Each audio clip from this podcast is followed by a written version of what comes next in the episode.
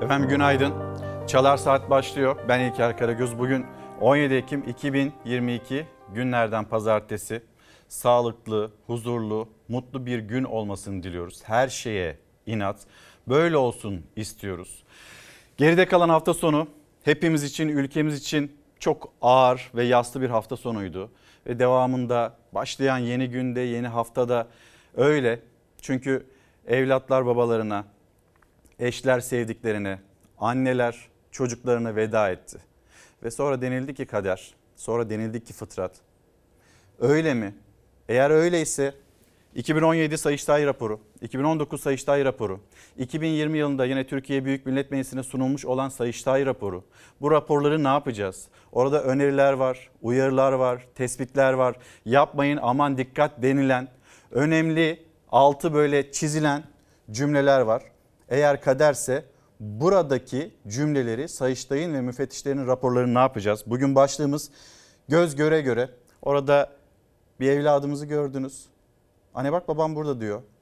Ee, sonra göz göre göre oldu bu diyor eşler, kardeşler, ablalar. Bunu söylüyorlar bize. Peki biz nasıl kader diyeceğiz? Bugün başlığımız göz göre göre, birlikte konuşalım istiyoruz. Hızlı bir şekilde de gazetelere geçelim. Ağırlıkla bu konuyu işleyeceğiz ve yine bugün Çalar Saat'te bir konumuz olacak. Bir siyasi parti lideri.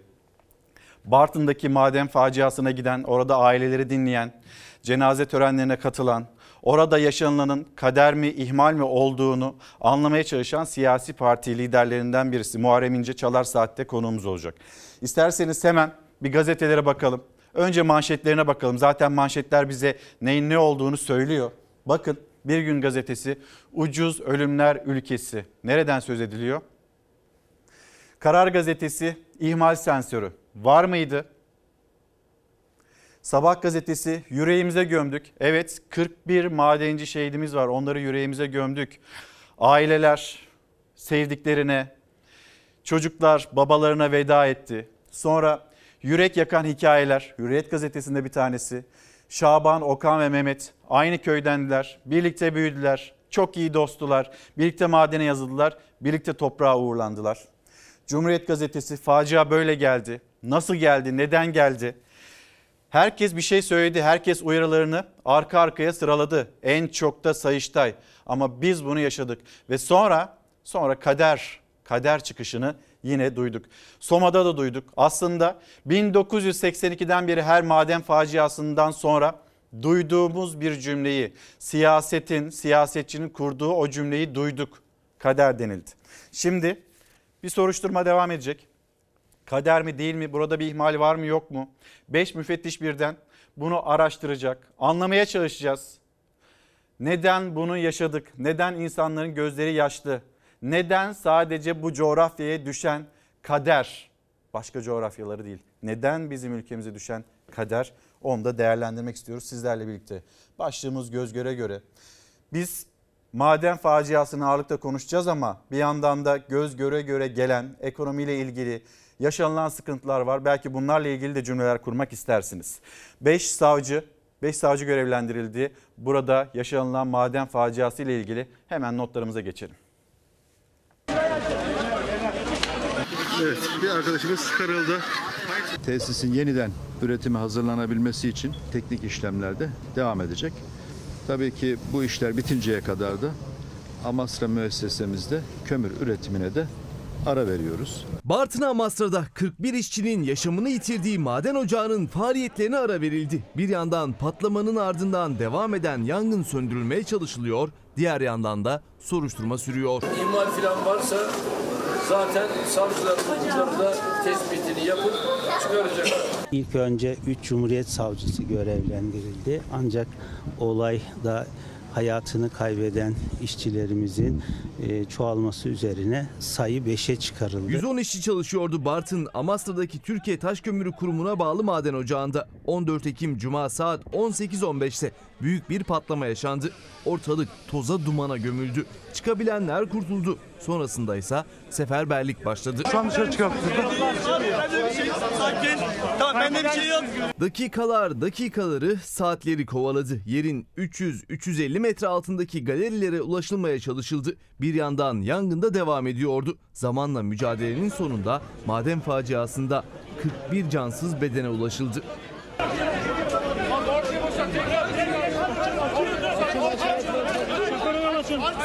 Patlamanın üstünden yaklaşık altmış üç saat geçti. Maden ocağındaki yangın henüz söndürülemedi. Faciadan önce işçilerin kullandığı asansörle bu kez yangının söndürülmesi için malzeme taşınmaya başlandı. Arama kurtarma çalışmalarının sona ermesinin ardından içeride kısmen de olsa kontrol altına alınan yangın tamamen söndürülmeye çalışılıyor. İşçiler içeriye taşıdıkları bu çimento ve kumlarla içeriye baraj duvarı örecekler ve yangını havasız bırakarak söndürmeye çalışacaklar. O alanı komple kontrol altına alabilmek için de kapatma kararı verildi. Şu anda baraj yapma işlemleri devam ediyor. Patlama neden yaşandı? İhmal var mıydı? Yakınlarını kaybeden acılı aileler ve Türkiye bu soruların yanıtını arıyor. Soruşturma için beş savcı görevlendirildi. Çalışma Bakanlığı da dört iş müfettişi görevlendirildiğini açıkladı. Bu olay bütün yönleriyle soruşturulacak ve aydınlatılacaktır. Kafalarda ne kadar soru varsa bunların hepsinin cevabı bu tahkikat sonucunda ortaya çıkacaktır. Türkiye Barolar Birliği de ailelerin olası hukuki ihtiyaçlarına karşı ilk andan bu yana bölgede. Avukatlar Bartın Cumhuriyet Başsavcılığına dilekçe verdi. Delil karartılmasının önüne geçilmesi için maden sahasına girişin yasaklanmasını, teknik inceleme için gerekli olan bilgi ve belgelere el konulmasını istediler. Şu anda içeride soğutma çalışmaları henüz bitmediği için bir delil tespiti yapma imkanı henüz yok. Şimdi kavisli cümleler kuruluyor. İhmal var mıydı, yok muydu araştırılacak. İhmal olmasaydı böyle bir faciayı niye yaşayalım? Bir kere ihmal var. Peki nerede oldu? Nasıl oldu? Sorumlusu kim? Daha önce de yaşandığında, grizu patlamalarında o sorumlular nerelere geldi? E, onlarla ilgili bir yasal soruşturma ya da o tahkikatın sonucu nasıl şekillendi? Birazdan Çalar Saat'te izleyeceksiniz.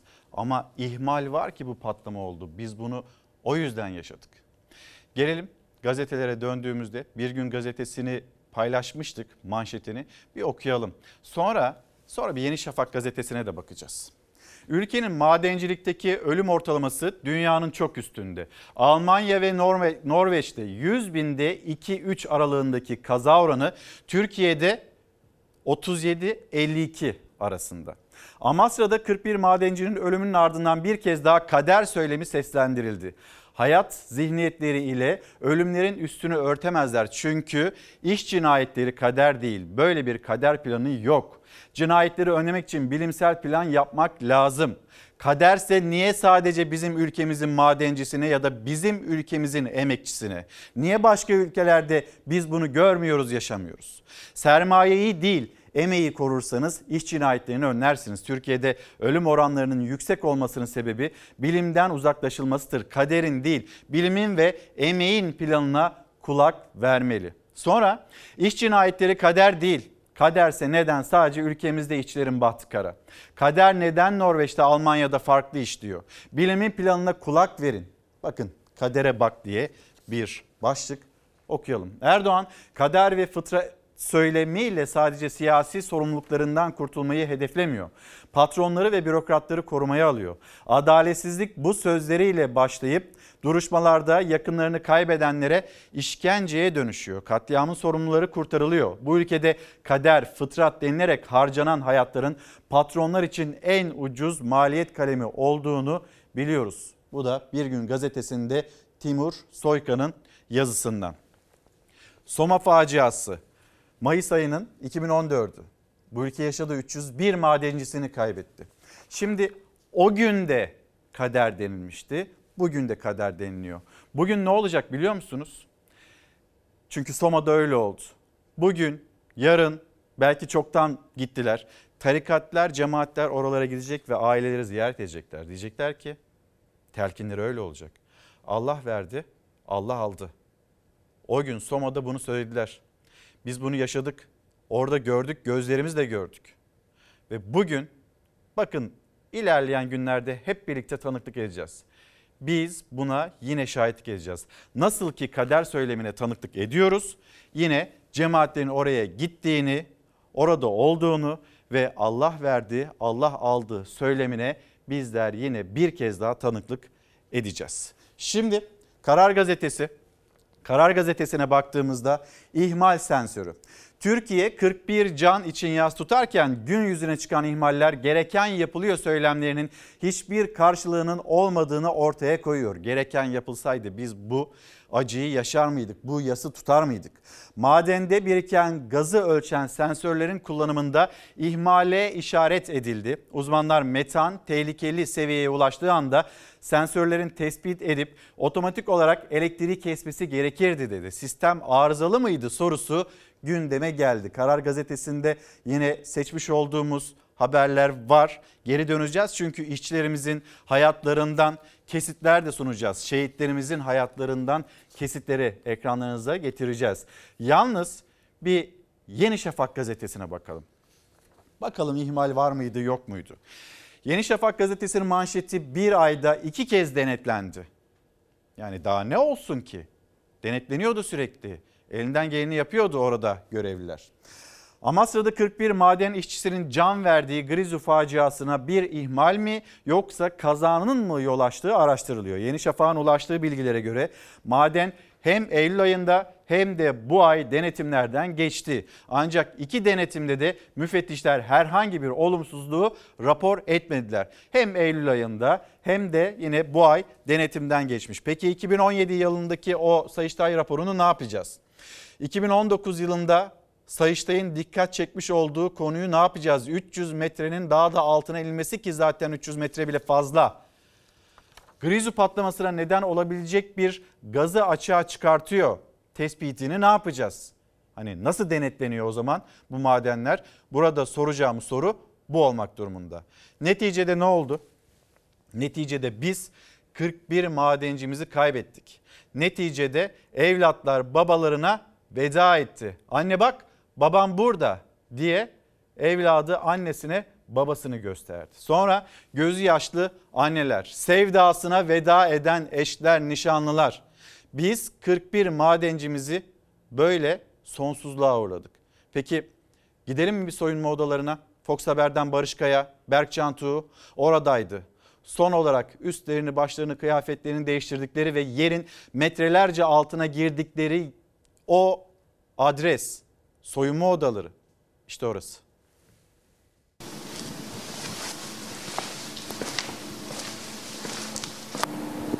Hayatını kaybeden Sabri Akdere'nin soyunma kabini. En son yüzünü sildiği havlu ve kilidini vurduğu dolabı. Bu kilit ondan sonra hiç açılmadı. Tıpkı ailesinin, sevenlerinin kalbine mühürlenen acı gibi kırk bir madenci, kırk bir evlat, eş, baba, kardeş. Onlara mezar olan madende geride bıraktıkları iz de kömür karası.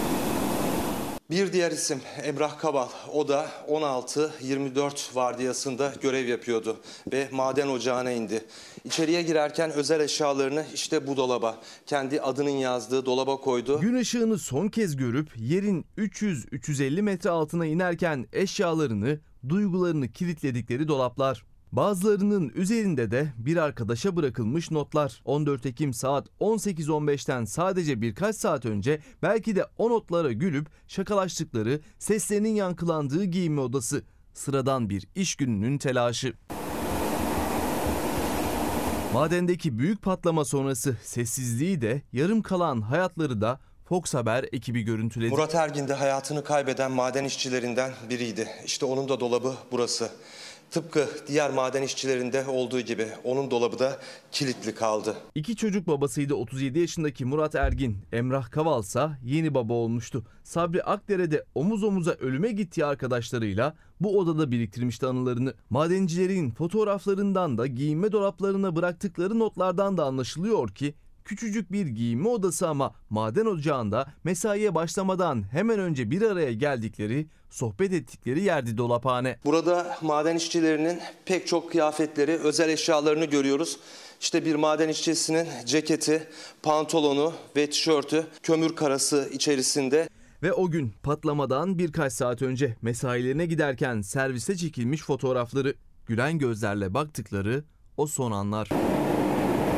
Maden işçilerinin tüm özel eşyaları çalışma koşullarının adeta aynası. Havluları, baretleri, pantolonları, hepsi kömür karası.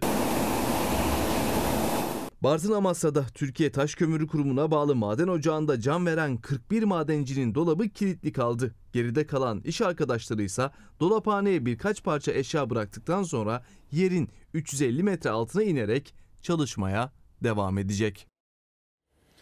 Geride kalanlar o kilitli dolapların içindeki üç beş iş eşyadan ibaret değil. Aynı zamanda sevdaları, hayatları, umutları, her şey geride kaldı. Ve o madencilerden birisi Yasin Çelik sosyal medya hesabından, Facebook'tan ne yazmıştı? Güneşi görebilmek için biz karanlığı kazıyoruz demişti. Ve şimdi arkalarından burada bir ihmal var mı, yok mu, kader mi, fıtrat mı, bunu konuşuyoruz. Güneşi görebilmek için karanlığı kazıyoruz diyen emekçiler, kırk bir şehidimiz. Peki Yasin Çelik'le birlikte arkadaşları, onlara bir bakalım mı? Sabah gazetesinde o çarpıcı fotoğraf ve bu fotoğrafa lütfen dikkatle bakın. Bu fotoğraftan sadece iki kişi burada yaşanılan, Amasra'da yaşanılan maden faciasından kurtarıldı. Diğerleri şehitlerimiz. Bakın, yüreğimize gömdük. Bartın'daki maden faciasında hayatını kaybeden işçiler Türkiye'nin gözyaşlarıyla son yolculuklarına uğurlandı. Amasra'da kömür madeninde meydana gelen facia Türkiye'yi yasa boğdu.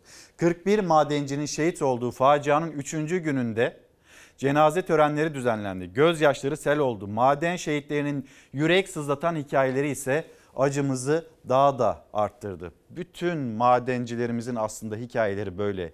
Geçim üzerinde de hikayeleri var. Yürek sızlatan hikayeleri var. Bunları kader demeden ya da farklı farklı yerlere çekmeden konuşmamız gerekiyor. Şartlarını, çalışma şartlarını, özlük haklarını nasıl düzelteceğiz? Bunu konuşmamız gerekiyor. üç yüz bir madencimizi kaybettik bir Soma'da ama sonraki yıllarda e, sanıyor musunuz ki o iş cinayetleri meydana gelmedi? Hayır, devam etti ve yine kader denildi. Bazıları haber oldu, bazıları hiç haber bile olmadı. kırk bir şehidimiz var. Onlar için ne yapacağız? Şimdi geride kalanlar için ne yapacağız? Konuşmamız gerekiyor. İşte o fotoğraf, son fotoğraf. Az önce Barış Kaya'nın görüntüleri, Berkcan Tuğ'un çekimleriyle birlikte o soyunma odasını gördünüz. Nereden galerilere girdiklerini gördünüz, yeri metrelerce altına nereden gittiklerini, eşyalarını nereye koyduklarını gördünüz. İşte bu da vardiya sonrası çekilmiş bir fotoğraf. Yüzlerine bakın. Elbette yüzleri gülüyor, yan yanalar, omuz omuzalar ve zaten bu yüzden içeriden çıkan bir şef, şefleri geri döndü. Benim arkadaşlarım var, lokmamı paylaştığım, ekmeğimi paylaştığım arkadaşlarımı geride bırakamam deyip geride döndüğünü ve sonra şehit olduğunu öğrendiğimiz bir e, maden işçimiz var, maden şehidimiz var. Onu da ekranlarınıza taşıyacağız. Bakın bu fotoğrafta sadece İzzet Ak, o yaralı kurtuldu. Gürkan Yıldırım yine yaralı kurtulan madencilerimizdendi. Ama biz Ali Doğru'yu kaybettik. Yasin Çelik ve Yasin Çelik ne demişti? Güneşi görebilmek için karanlığı kazıyoruz demişti. O maden işçimiz. Bakın göstereyim size. Yüzü gülüyor arkadaşlarıyla beraber. Vardiyanın sonrası. Serkan Nakkaş, Mustafa Can Yıldırım, Murat Öztan, Enes Aydın, Gürdal Serenit, Serenli. Onlar yüreğimize gömdüğümüz madencilerimiz oldu ve bu son fotoğraf, bu fotoğraf karesinden sadece ikisi, sadece iki madencimiz kurtulabildi. Diğerleri sonsuzluğa uğurlandı. Sevenlerinin ve Türkiye'nin gözyaşlarıyla. Allahu Ekber, Allahu Ekber. Allah'a emanet ol yavrum. Allahu Ekber. Bak babam buradan da ben. Henüz iki yaşında kömür karası derin acıdan habersiz babasının fotoğrafını gösterdi. Babam burada dedi. Babası maden faciasında yaşamını yitiren kırk bir işçiden biriydi. Okan Akgül omuz omuza çalıştığı, aynı gün işe başladığı iki işçi arkadaşıyla aynı gün aynı köyde sonsuzluğa uğurlandı.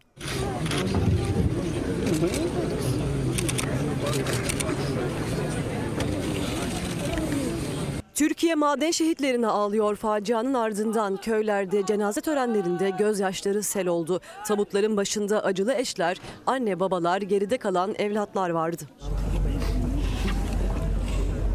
Okan Akgül, Mehmet Bulut ve Şaban Yıldırım madende çalışmaya aynı gün başlamışlardı. Üç mesai arkadaşı son yolculuklarında da yine yan yanaydı.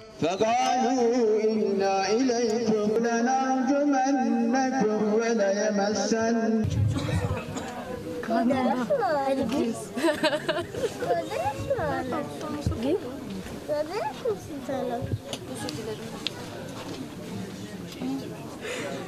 değil. Önemli değil.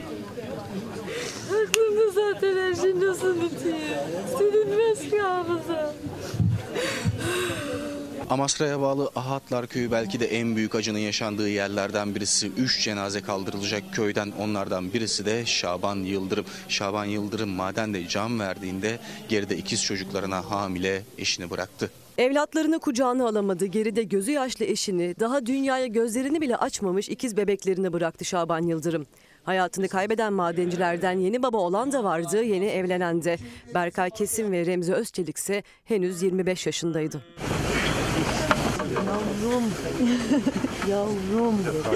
Öner Yıldız ise babasının emekli olduğu madende on üç yıldır çalışıyordu. İki çocuk babası Yıldız otuz sekiz yaşındaydı. Emekliliğine bir yıl kalmıştı.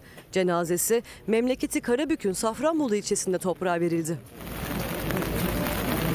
Maden işçilerinden geriye kalan o son paylaşımlar yürekleri dağladı. Madene girmeden iki saat önce Rasim Bulut oğlunun fotoğrafını "Paşam benim" diyerek paylaştı. Son yolculuğuna uğurlanan Şuayb Okul'un eşi Eda Okul, "Sensizlik çok zor, dayanmak çok zor" diyerek paylaştı acısını. O madende çalışan yirmi sekiz madenci üç gün önce sendika programında bir araya geldi ve bu fotoğrafı çektirdi. Bu kadar can şimdi yok, nasıl denir? Gazete Pencere'de Seyit Tosun bunun bir derlemesini yaptı. Yaşadığımız maden faciaları ve sonrasında siyasetin söylemi. bin dokuz yüz seksen üç yılında mesela Zonguldak, Armutçuk, yüz üç işçi göçük altında kaldı. Ne söylendi? Kader denildi. bin dokuz yüz doksan yılında Amasya'da Yeni Çeltek Kömür İşletmesi. Yine aynı şey. Kader denildi. bin dokuz yüz doksan iki yılı, doksan beş yılı, iki bin üç yılında mesela Karaman Ermenek'te özel bir maden şirketinin ocağında patlama yaşandı. Ne denildi? Kader denildi. iki bin dört, iki bin dokuz, iki bin on, iki bin on üç, iki bin on dört... Soma faciası bitti mi? Devamı var. iki bin on beş, iki bin on altı, iki bin on dokuz ve şimdi iki bin yirmi iki. Amasra'daki bu maden faciasından sonra da kader denildi. Hürriyet gazetesi, Şaban, Okan ve Mehmet. Az önce haberimizde gördünüz. Evlatlarını da gördünüz. Anne bak babam burada diyen o küçücük yavruyu da gördünüz. Aynı köyde doğdular, birlikte büyüdüler, çok iyi dostlar. Aynı gün madende işe başladılar. Patlamaya omuz omuza çalışırken yakalandılar ve dün yan yana toprağa verildiler. Birlikte can verdiler yani. Ahatlar köyü dün kaderleri adeta aynı çizilmiş üç sıkı dostu uğurladı. Yine karşımıza kader ifadesi. Neden? Tamam, kader inancı, bilinci var, hepimizde var diyelim. Peki tevekkül ne olacak? Peki tedbir ne olacak? Siz bütün tedbirlerinizi alın. Yani bizim inancımızda kader olduğu kadar tevekkülde yok mu? Siz tedbirleri yeterince aldınız mı, almadınız mı? Beş savcı bunu araştıracak şimdi. Ama yazmışsa işte iki bin on yedide, on dokuzda, iki bin yirmide yazmış. Şimdi bu bir kader mi, ihmal mi, değil mi? O araştırılacak.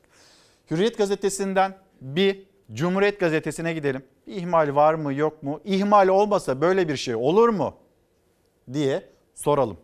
Ne Soma'dan ders alındı ne de hesabı soruldu. kırk bir can göz göre göre gitti. Savaş, bir tekrar geri alır mısın bu detayı? Gazeteleri tam olarak görebilir miyiz? Efendim, Cuma günü saat on sekiz on beşte bu felaketi yaşadık. Cumartesi günü bütün ülke yaslı, aileleri.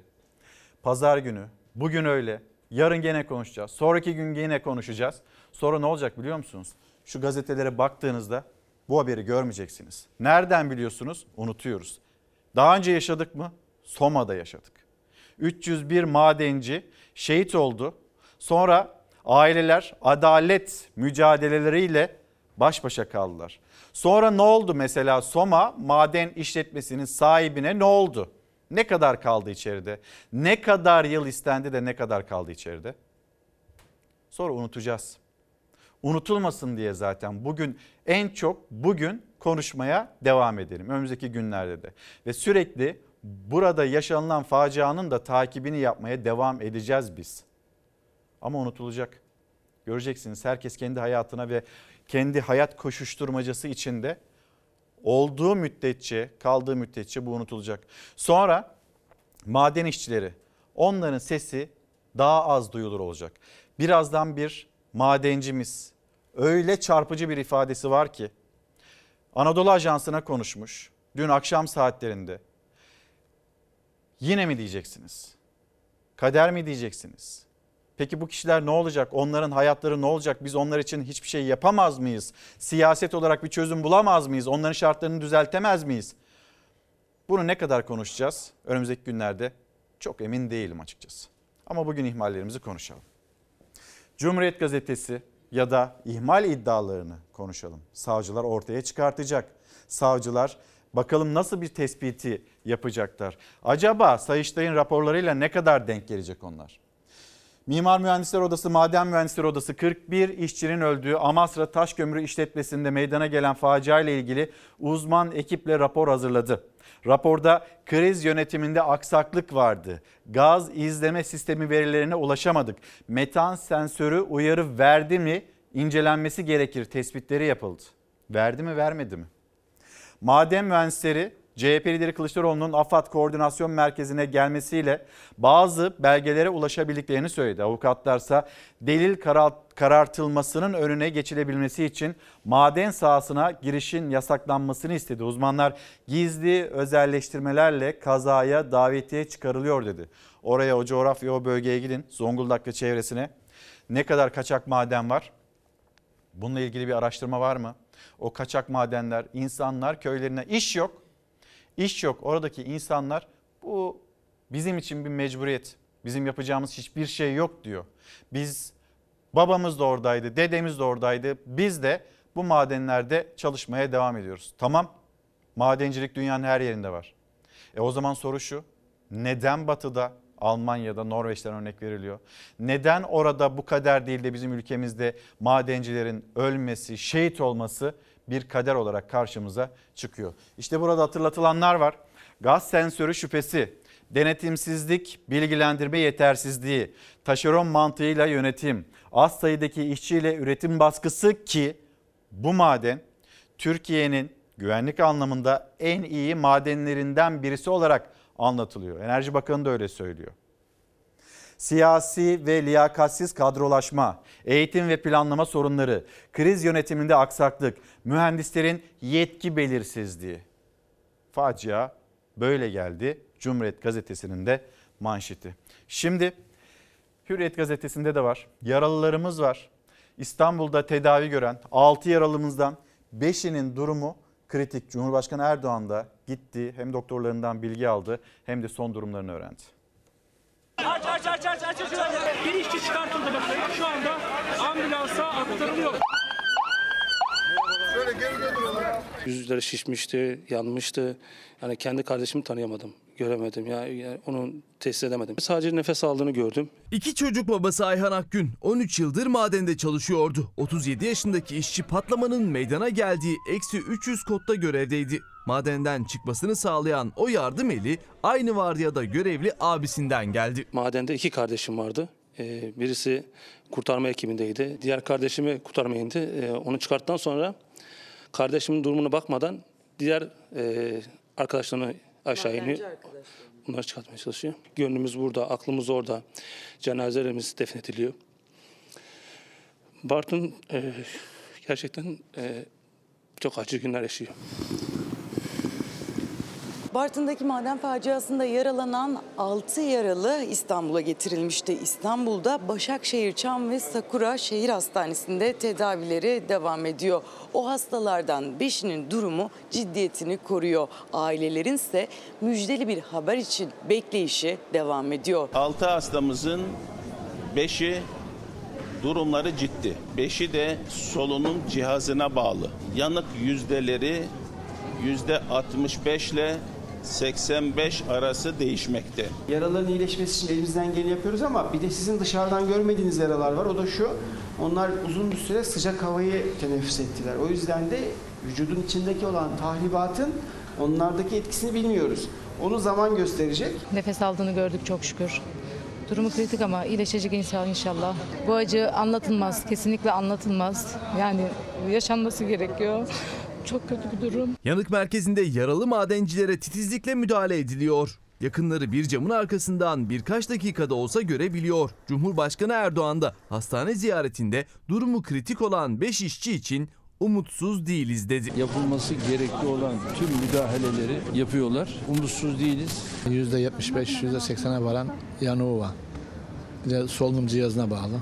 Tek duamız iyi olması. Ben tüm Türkiye'den E, dualarını eksik etmemeni istiyorum. Başakşehir, Çam ve Sakura Şehir Hastanesi'nde ziyaret ettiğimiz altı yaralıdan beşinin durumu ağır. Birinin durumu orta. Bartın'da tedavi gören beş yaralıdan dördü taburcu oldu. Yatan hastamızın durumu ise iyi. Kaza sebebiyle tedavisi devam eden yedi hastamız var. İstanbul'da aileler umutla beklerken, dua isterken Bartın'da da bir yaralının tedavisi sürüyor. Adalet Bakanı Bekir Bozdağ da Bartın Devlet Hastanesi'ndeki yaralıları ziyaret etti. Ölümden dönen işçiye geçmişe göre epey tedbir alındı dedi. Soma'da, Ermenek'te, Zonguldak'ta. O zaman yaşamadığımız için de içinde olmak farklı. O zaman tabii böyle hissetmesi daha farklı. O zaman, üzüldük, o zaman da çok üzüldük. İş güvenliği kanunlarını değiştirdik.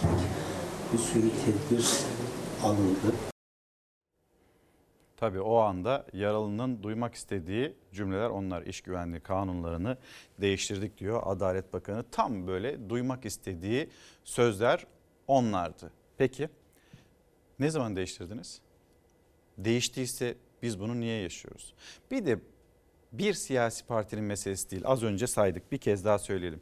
Ve konu ya ihmal var mı yok mu tartışmasına geldiğinde şimdi bunlar şimdi bunları konuşma zamanı değil. Cenazelerimiz var. Cenazelerimizi kaldırdıktan sonra bunları konuşalım deniliyor. Hep böyle denildi. Her faciada böyle söylendi. Sonra sonra hiç konuşulmadı. İş güvenliği kanunlarında yenilikler yaptık. Ne güzel. E peki biz bunu niye yaşadık? Gelelim yıl yıl ne oldu, ne söylendi? Kader bizi kaç kez sınadı? İşte bin dokuz yüz seksen üç Zonguldak yüz üç madenci. Kader denildi. Kader de bir ihmal var mı yok mu diye sorulduğunda darbe dönemleriydi, üzeri kapatıldı. O zaman öyleydi. Peki sonrasında? Sonrasında bin dokuz yüz doksan Amasra altmış beş madenci, bin dokuz yüz doksan iki Zonguldak iki yüz altmış üç madenci, doksan beş, iki bin üç, iki bin dört, iki bin dokuz. Bakın iki bin on, iki bin on yılında üç kez. iki bin on üç yılında Zonguldak'ta sekiz madencimiz, iki bin on dört yılında Soma'da üç yüz bir madencimiz. Hep kader denildi.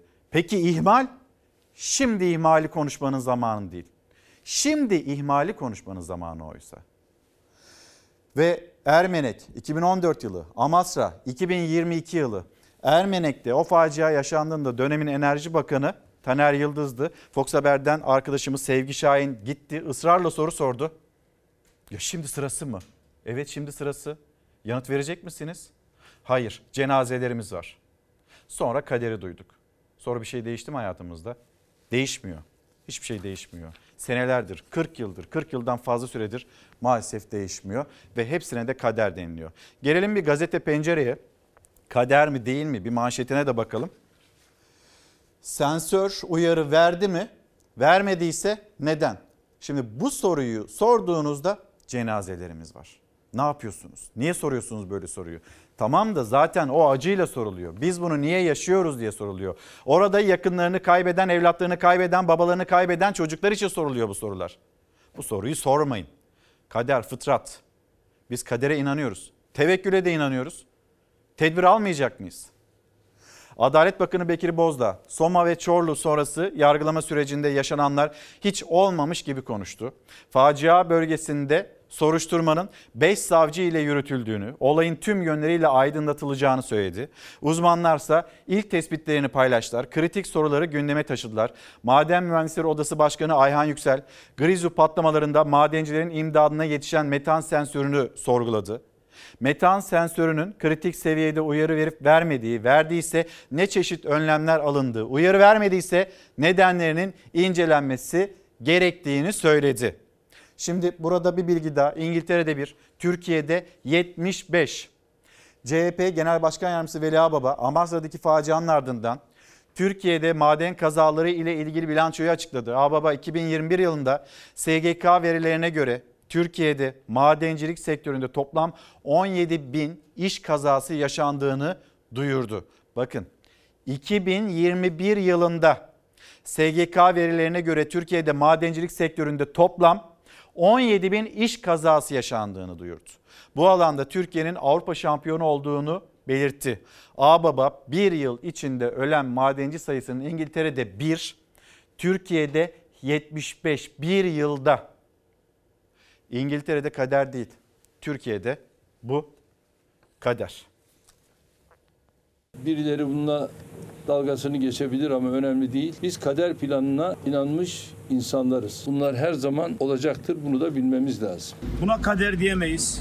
Tedbir alınmalı, can güvenliği sağlanmalı, insanımızın canının bir değeri olduğu bilinmeli. Bilim ve tekniğin gereklerini uygulamak yerine yaşanan kayıpları kader ve fıtrat anlayışıyla açıklamak, bu tür kayıpların gelecekte de yaşanacağını düşündürmektedir. Kader denirse bu kayıpların yeniden yaşanmasının önü açılır dedi Maden Mühendisleri Odası yönetimi. Gözlerse yapılacak soruşturmaya çevrildi. Yüreklerdeki acısı hala dinmeyen Soma maden faciasından kalan travmayla Amasra maden faciasında adaletin yerini bulması çağrıları yükseldi. Yaşanan bu kazanın hukuki ve cezai sorumlulukları geçmişte olduğu gibi birkaç maden mühendisi meslektaşımıza yüklenmemelidir. Soma ile kıyasladığımız burada da bir üretim zorlamasıyla karşı karşıya olduğumuzu söyleyebilirim. Soma'da dokuz yıl önce yaşanan faciada madencilerin avukatlığını yapanlardan biri Sercan Aran. Amasra ile Soma'yı kıyasladığında acı bir tablo koyuyor ortaya. Soma'da orası bir özel işletmeydi, yani bir şirkete aitti. Ancak burada daha, daha vahim bir tablo var. Burası bir devlet işletmesi. Ancak baktığımızda aynı özel işletme mantığıyla yürütülen bir yerden bahsediyoruz. Avukat Aran, Sayıştay raporunda ortaya konan eksikleri hatırlatırken Amasra Müessese Müdürlüğü'nde özel bir şirket gibi üretim baskısı olduğunu öne sürdü. Az işçiyle çok fazla kömür çıkarma hırsıyla e, gerekli önlemlerde göz ardı edilerek e, bir çalışma düzeni ve disiplini oluşturulmuş. Sayıştay raporu eksi üç yüz kodda yoğun drenaj ve metanın olduğunu, buradaki çalışma risklerinin olumsuz olabileceğini ifade ediyor. Yine rapor personel sayısının azlığından e, bahsediyor. Yine eksproof malzemelerin, yani alev sızdırma malzemelerin e, eksik olduğundan bahsediyor. Yine Soma'ya baktığımızda da Soma'da da benzer bir e, durumla karşı karşıyaydık biz. Kazaları kader diyenler, fıtrat diyenler bu ölümlerin yaşamasına, sürmesine devam edecek maalesef ki. Maden Mühendisleri Odası ise madencilik bilimsel bilgi, uzmanlık ve denetim esaslarına dayanır derken liyakat vurgusu yaptı. Giden gitti. Artık herkesin beklentisi sorumluların tespit edilmesi, adaletin yerini bulması. Evet, Soma'da adalet yerini bulmadı. Bizim tüm çaba ve e, girişimlerimize rağmen, olası kastlememize rağmen sanıklara e, komik cezalar verildi taksirden. E, burada da bunun olmaması için savcıların şu anda hızlıca etkin bir müdahale ve soruşturma yürütmesi lazım. Bakın bir kader tablosu daha. Ümit Özdağ'le, İYİ Partili. Sayın Erdoğan'a göre aslında her şey kader planı ve Soma'da çıkartılan tek ders hayatlarını kaybedenlere çabuk ulaşılması. Soma'da öyle olmamıştı ama biz Amasra'da hızlı ulaştık denildi. Bize göre ise Türkiye hala madenlerde iş kazası kaynaklı ölümlerin en yüksek olduğu ülkelerden birisi. Az önce Veli Ağbaba'nın hem açıklamasını hem de o araştırma sonucunu paylaştık sizlerle. Bakın, madencilik sektöründe yüz bin çalışan başına iş kazalarında ölen işçi sayısı iki bin on beş ile iki bin yirmi yıllarının ortalaması. Türkiye yüzde elli üç nokta bir ya da elli üç nokta bir. Portekiz, İsviçre, Kıbrıs, Letonya, Azerbaycan, Fransa, Estonya, aşağı doğru giden bir sıralama. Ama Türkiye nerede? Kıpkırmızı bir şekilde. Türkiye yüz bin çalışan başına iş kazalarında ölen işçi sayısı elli üç nokta bir ile birinci dünya şampiyonu. Bu insanlar burada çalışacak. Bütün dünyanın her yerinde zaten bu çalışmalar yapılıyor. Maden, madencilik var. İnsanlar çalışmak zorunda. Artık kader değil de kaderin ötesinde bir kader, biz çizebilir miyiz tedbirlerimizle ve biz bu tabloyu değiştirebilir miyiz? Ona bakmamız gerekiyor. Hastanın başında biliyorsunuz iş güvenliğiyle ilgili düzenlemelerimizi hızlı şekilde hayata geçtik. Yaralı kurtulmuş, arkadaşlarını kaybetmiş Adalet Bakanı orada yasaları anlatıyor ya da mevzuatı anlatıyor. İnsanlarımız orada çalışmak zorunda. Neden çalışmak zorunda olduklarını da kendileri anlatıyor. Ama onlar için de bir şey yapılması gerekiyor. Sözün ötesine geçilmesi gerekiyor. Ya da artık kader denilmesinden belki de vazgeçilmesi gerekiyor. Biraz daha kenara geçelim, biraz daha kenara.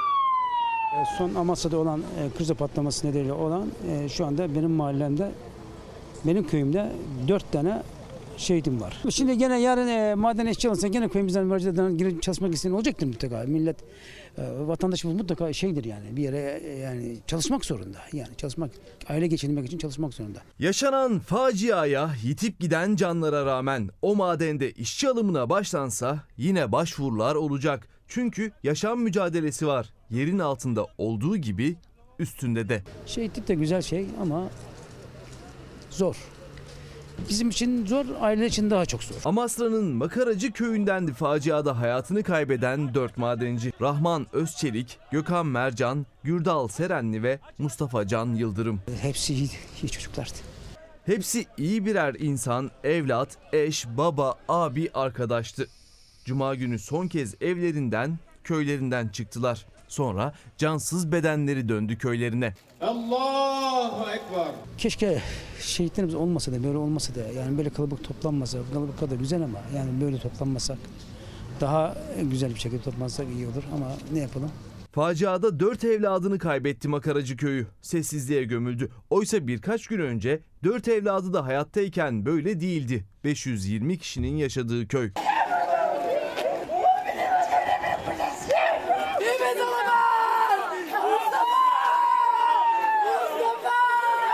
Rahman Özçelik, Gökhan Mercan, Gürdal Serenli ve Mustafa Can Yıldırım toprağa verildi. Onlar da köylerindeki diğer akranları, kardeşleri, abileri gibi madende çalışmak zorundaydı. Yerin altında akıttıkları ter, yerin üstündeki verdikleri yaşam mücadelesine, geçim derdine çareydi. Çalışmak zorunda, her gün yerin yüzlerce metre altına girmek zorundaydılar.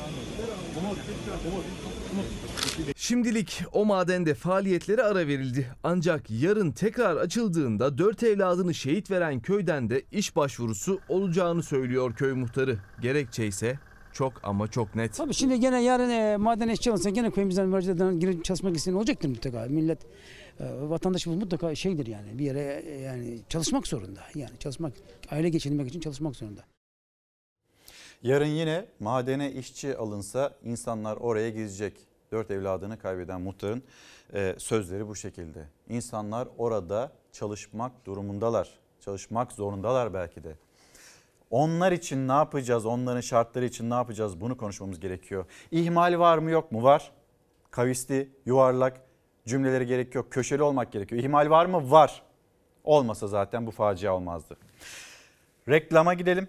Dönüşte o bölgede olan, aileleri dinleyen, facia alanına giden bir siyasi parti lideri Muharrem İnce Çalar Saat'te.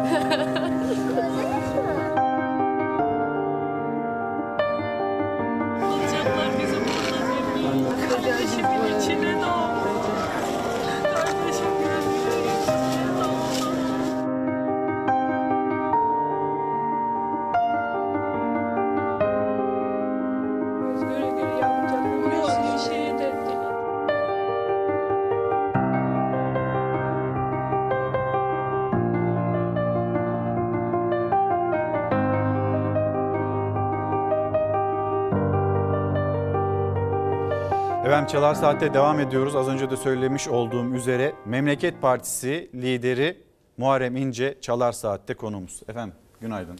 Günaydın. Hoş geldiniz. Sağ olun. Yaslı bir hafta sonu ve haftanın başlangıcı da maalesef bu şekilde kırk bir şehidimiz var, madeni şehidimiz. Siz de haberi alır almaz oraya gittiniz. Kader mi? Ee, ben İstanbul programım vardı, iptal ettim. Sabah oraya gittiğimde e, yaslı bir ortam gördüm. Daha kimse gelmemişti siyasetçilerden. Daha sonra e, Sayın Cumhurbaşkanı geldi, Sayın Destici geldi. E, ondan sonra ben ayrıldım. Fakat şöyle, bir kere şunu biz millet olarak bir konuşmamız lazım. Böyle felaket anlarında Cumhurbaşkanı gibi, bakanlar gibi insanlar oraya gitmeli mi, gitmemeli mi? Bence gitmezse eleştirilir. Gidince de işler aksıyor bence. Bütün polisler, güvenlik acayip bir şeydi yani böyle. Ee, bu konuyu milletçe bir tartışmamız lazım. Kader mi diye sorarsanız, ee, bir Müslüman kadere inanır. İmanın altı şartından birisi kadere inanmak. Sen inanıyor musun Muharrem İnce? Evet, ben de bir Müslüman olarak kadere inanıyorum. Fakat kandırılmaya inanmıyorum. Kadere inanmak başka bir şeydir. Kandırılmak başka bir şeydir. Yani kur korumalı mevduatla fakirden parayı alacaksın, zenginin cebine koyacaksın. İşler kötü gitmeye başlayınca nas diyeceksin. Yani bir dini söylemle açıklayacaksın.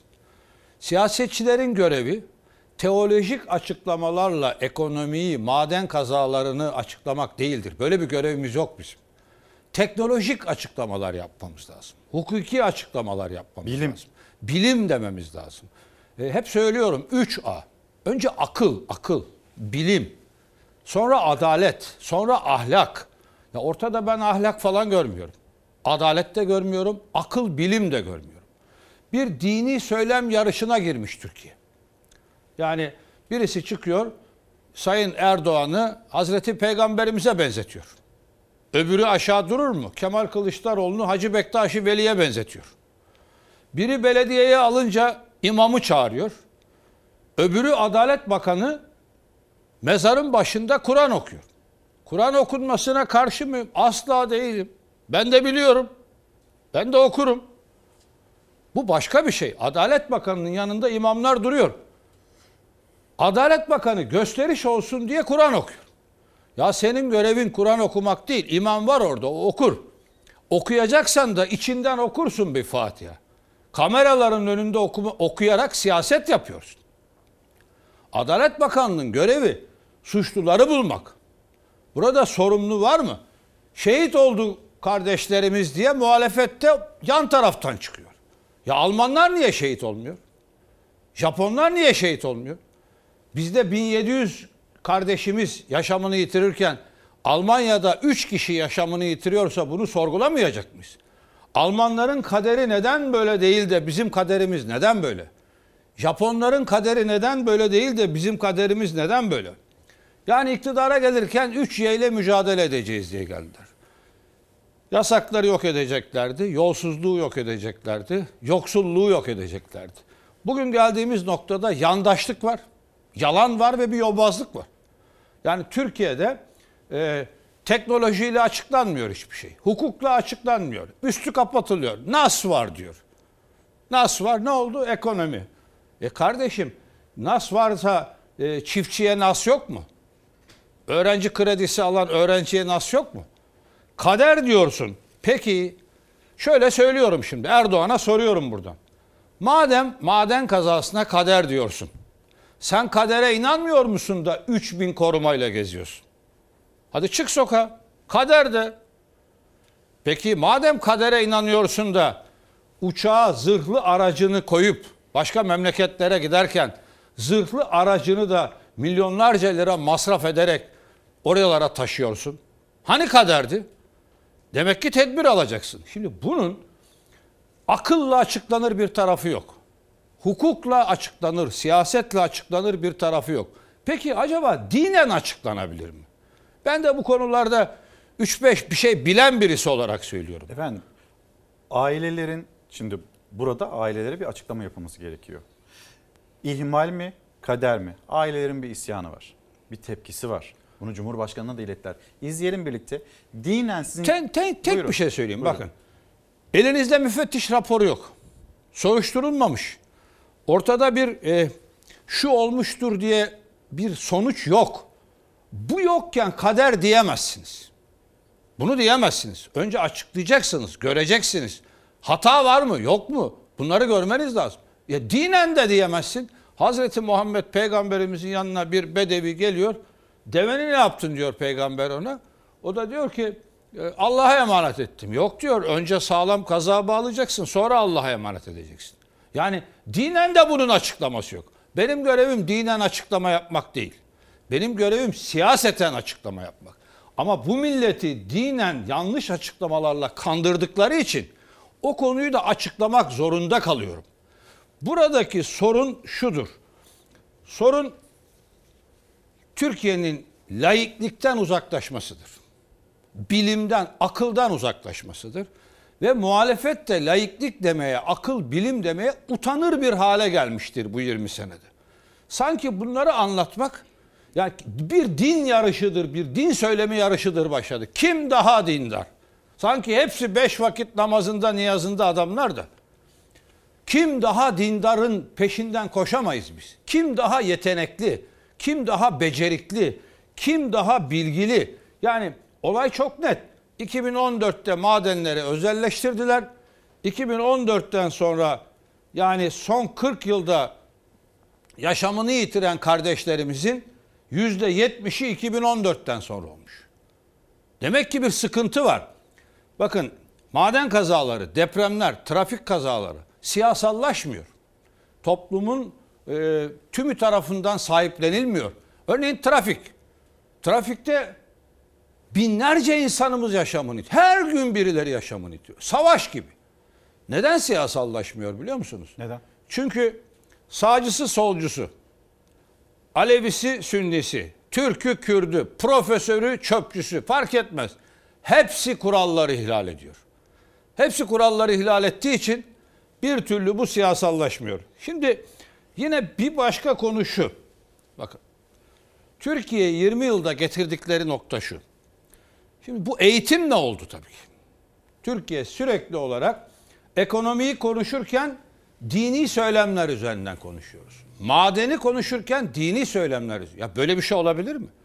Ya grizu patladı mı, sızdı mı, ne oldu, boşaltıldı mı? Teknoloji bu ya. Neden kader olsun bu? Neden kader olsun? Cehalet bu, cehalet. Bu şundan kaynaklanıyor bakın. Eğitimi öyle bir hale getirdiler ki. Şimdi düşünün. Doktor, bir hekim, kalp cerrahı. Ne yapıyor kalp cerrahı? Vücudumdan kalbi çıkarıyor, tamir ediyor, tekrar yerine takıyor. Ya da trafik kazası geçiriyorsun. Hekim geliyor, beline, koluna, bacağına yüz tane çivi çakıyor senin. yüz tane çivi. Ya da kafan bozuk, senin kafanı tamir ediyor. Kafanı tamir ediyor ya, düşünme yapını değiştiriyor sen. Şimdi bu insanları biz nasıl yetiştiriyoruz?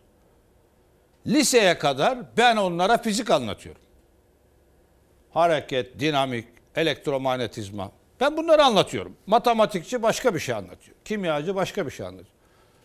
on sekiz yaşından sonra bu çocuğu alıyoruz, tıp fakültesine gönderiyoruz.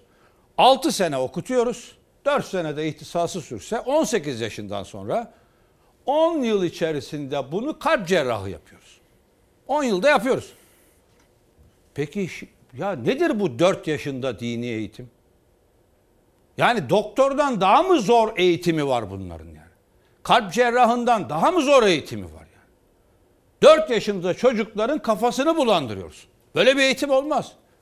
Bu eğitimi sorgulayacağız. Ben söz veriyorum, benim Cumhurbaşkanlığımda söz veriyorum bu millete. Eğitimi tarikatlara bırakmayacağım. Zehirliyorlar bu çocukları. Buradan başlıyor. Eğitimden başlıyor her şey. Ha, madende tedbiri almıyorsun. Madende teknolojiyi yenilemiyorsun. Devlet olarak denetlemiyorsun. Sonra insanlar orada yaşamını yitiriyor. Kader bu diyorsun. Bunun alıcısı var mı bu toplumda? Maalesef var. Soma, Maalesef var. Soma'daki faciadan sonra birebir tanıklık ettiğim bir durumdu. Evet. şehit olan madencilerin evlerine tarikatlar gitti, cemaatler gitti. Ziyaret ettiler ve şunu söylediler. Allah verdi, Allah aldı. Ee, tabii ki Allah verdi. Ama sen önlemini almazsan böyle bir dünya yok. Bakın bu bu cehaleti yok etmemiz lazım. Bu Almanya'da niye Allah almıyor da Türkiye'de Allah niye alıyor? Hem biz Müslümanız. Niye Müslümanları alıyor da Hristiyanları almıyor? Böyle bir dünya olabilir mi? Ya muhalefetin bu konuda ürkek davranmasını da anlayamıyorum. Maden şehidimiz deyip geçiyor. Yok kardeşim öyle bir dünya. Fakirin, fukaranın çocuğunun kaderi bu. Fakirin bunu bunu konuşacağız. Böyle bir dünya yok. Bekir Bozdağ mezarın başında Kur'an okuyarak görevini kapatamazsın. Size bir tane örnek anlatayım. Bir gün e, kendi köyümde cuma namazına gittim. Baktım okulun müdürü çocukları toplamış orada. Bekledim çıkışta. Dedim hocam bir gelir misin? Çocukları buraya, çocuklar altı yedi yaşında, yedi sekiz yaşında. Dedim ki bak sen buraya çocukları getir bana, benim hiç karşı çıktığım bir şey yok. İtirazım yok. Gerçi bir iki itirazım var dedim. Bir, bu senin görevin değil, din dersi öğretmeninin görevi. İkincisi, benim köyümün ilkokulu eğitimde o kadar gerilere düşmüş ki Yalova'nın en sonlarına gitmiş. Sen matematikteki başarısızlığını çocukları camiye götürerek kapatmaya çalışıyorsun. Velileri kandırıyorsun. Çünkü sen matematik bilmiyorsun. Bunu yapamazsın dedim. Önce matematik öğret, sonra camiye götürürsün çocukları. Camiye götürmenden rahatsız değilim ben. Türkiye'de bilgisizliğini, görgüsüzlüğünü, hukuksuzluğunu, yeteneksizliğini, beceriksizliğini kapatmak için dini söylemlerle bir kılıf uyduruluyor. Buradan çıkacağız. Korkmayacağız. Tarikatlardan, cemaatlerden üç tane oy alacağız diye kimseye yağcılık yapmayacağız. Bilimden uzaklaşmayacağız. Akıldan uzaklaşmayacağız. Bunu mutlaka yapacağız. Bundan kimsenin kuşkusu olmasın. Peki şimdi geride kalanlara, o evlatlara, çocuklara, annelere asıl biz onlara ne söyleyeceğiz? Eee... Fakir fukaranın çocukları bunlar. Ne zaman bir şehit cenazesine gitsem hep sıvasız evlerle karşılaşırım. Yer sofralarında yemek yiyenlerle karşılaşırım. Kara lastik giyen babalarıyla karşılaşırım. Onlara da e, akıllı düşünmelerini tavsiye ediyorum. Akıllı düşünmelerini, kandırılmamalarını tavsiye ediyorum. Yani bunlar yirmi beş yirmi altı yaşında, otuz yaşında. Benim çocuğumdan ufak çocuklar bunlar. Gözü yaşlı karıları var. Gözü yaşlı evlatları var. Gözü yaşlı anaları, babaları var. Yani böyle bu kadar kader diyerek bunu geçiştirirsek bu bizim kaderimiz olmaya devam eder. Bu kader falan değildir. Düpedüz ihmaldir. Düpedüz bilgisizliktir.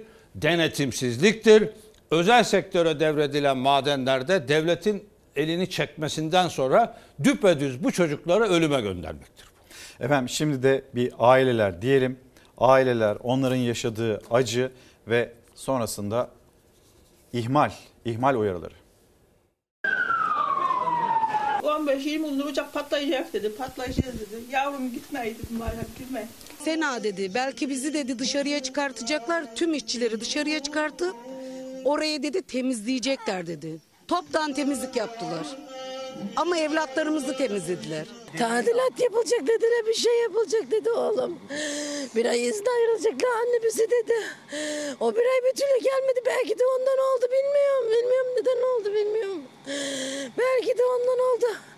O ölen uşaklara kim verecek hesabını? Akıllarında şüphe, yüreklerinde dinmeyecek bir acıyla baş başa kaldı madenci aileleri. kırk bir işçinin hayatını kaybettiği facia sonrası o madende kürek sallayan evlatlarının, eşlerinin, kardeşlerinin eve gelip anlattıklarını ihmal mi var şüphesiyle bir bir dile getirdiler. Acılı ailelerin anlattıkları aslında facianın ayak sesleriydi. Maden ocağındaki gaz kaçağı, havalandırma sistemindeki arıza, bir türlü başlamayan tadilat madenci ailelerinin dile getirdiği iddialar arasında. Göz göre göre yavrucaklarını bir şehit ettiler. Anneme bir on gün on beş gün önce demiş ki anne ocakta gaz kaçağı var. yirmi iki yaşındaki maden şehidi Rahman Özçelik'in baba evine dev Türk bayrağı asıldı. Ailesi ise cenaze töreninde Cumhurbaşkanı Erdoğan'a da dile getirdikleri ihmal iddialarının araştırılmasını istiyor. Atlatacaklar bizi burada zemin. Kardeşimin içine doğdu.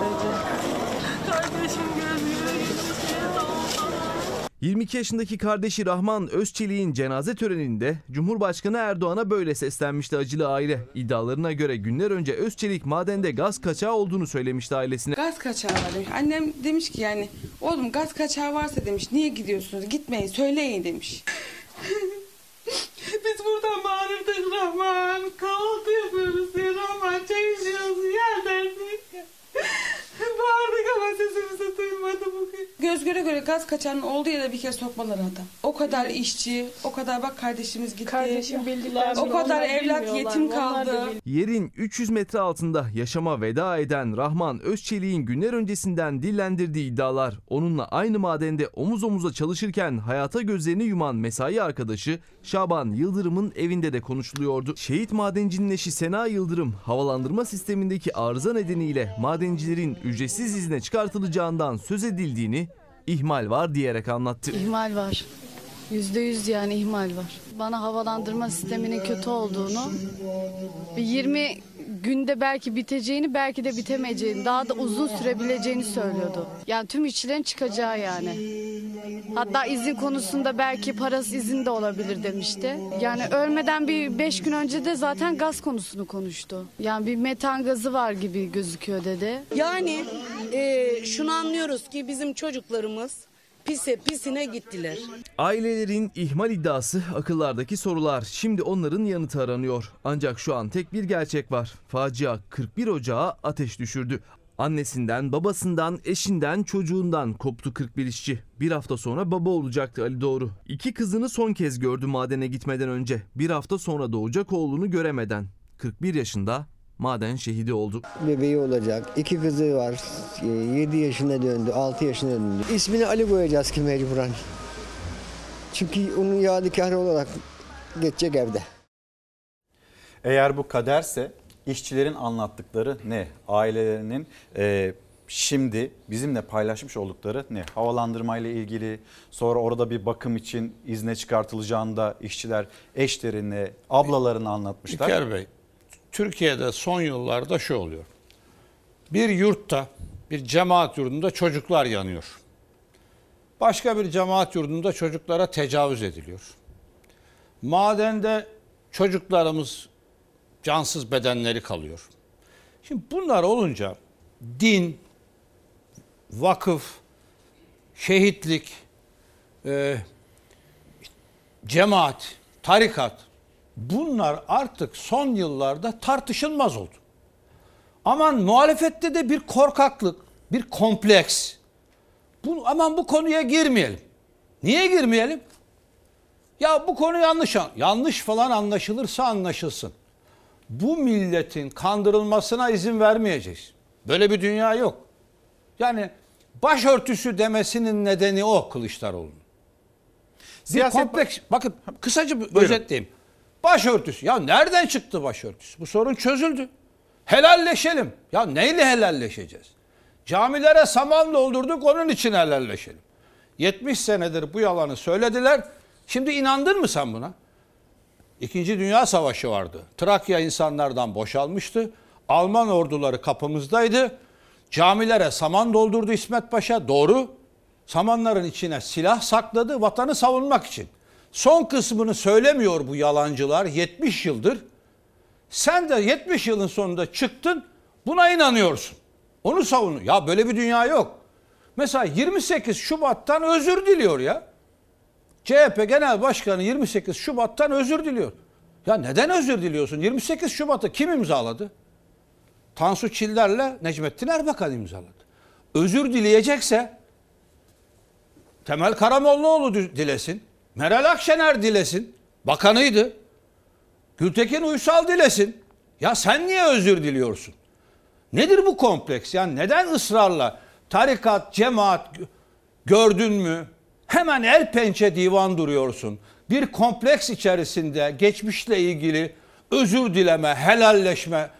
Neyinle helalleşeceğiz? Yani camilere saman doldurdu diyerek yalan söylemişler yıllarca. Helal falan etmiyorum hakkımı ben. Yalan söylediniz. Atatürk'e, İsmet Paşa'ya yalan söylediniz. Sizinle helalleşmiyorum. Nokta. yirmi sekiz Şubat'tan ben o günlerde C H P'nin üyesi olarak özür falan dilemiyorum. Niye özür dileyeyim ya? Baykal'ın tutumunu eleştirebilirim. Ama imza yok. Özür dileyecekse Erbakan'ın torunları özür dilesin. Tansu Çiller'in e, mahtumları özür dilesin. Ha, ben o yıllarda duruşumu biliyorum. Rahmetli babam sakallıydı. Yeğenim subay olacağı için askeriyenin içine diploma törenine alınmadı. Ben bunları eleştirdim. Dershane müdürüydüm doksan yedi'de. Başörtülü bir öğrencimiz vardı. Ben ona başörtünü çıkar demedim. Soruşturma geçirdim bu yüzden. Ama çocuğa ben çıkartmadım. Çocuk yaşıyor. Bulurum. Adını hatırlamıyorum şu anda ama bulurum. Akrabalarını tanıyorum. Onun için Türkiye'de bu dini söylemlerden bir çıkmamız lazım. Biz siyasetçiler olarak bilim, hukuk konuşmamız lazım. Bakın iki bin on sekiz'de ben ne dedim? Kuantum dedim, nanoteknoloji dedim. Uzay madenciliği dedim. Erdoğan park dedi, kek dedi. Ya bir şey söyleyeyim mi? Keki bile yapamadı biliyor musun? Şu anda bedava kek bile yok. İnsanlarımıza şunu düşünmelerini istiyorum. Kader diyerek, nas diyerek sizi kandıran Erdoğan'a bakın. Bunları hazırlayarak geldim buraya. otuz tane vaadini aldım İlker Bey. Buyurun. otuz tane. Bakın sayıyorum. Milli gelir iki trilyon dolar olacaktı. altı yüz doksan iki milyar dolar. Kişi başına gelir yirmi beş bin dolar olacaktı. on bin doların altında. İhracat beş yüz milyar dolar olacaktı. iki yüz kırk beş milyar dolar. İşsizlik yüzde beş olacaktı. yüzde on. İstihdam yüzde elli olacaktı. Olmamış. Borsadaki şirket sayısı bin olacaktı. Olmamış. Dünyada ilk on ekonomi olmamış. Enflasyon faiz tek haneli olmamış. Dünya ticaretinden yüzde bir buçukluk pay olmamış. Tarım milli geliri yüz elli milyar dolar. elli üç milyar dolar olmamış. otuz tane vaadini saydım. Hangisi olmuş diye. Gerçekleşmedi, gerçekleşmedi, gerçekleşmedi. Sıkı durun. Bu otuz beş vaadinin içinde bir tanesi gerçekleşti. Hangisi? Milli park sayısı. Yatıp yuvarlanmak için otuz beş vaadinden bir tanesi tuttu. O gerçekleşti. Bunların hiçbirisi gerçekleşmemiş. Yani insanlara nas diyeceğiz, kader diyeceğiz, şehit diyeceğiz.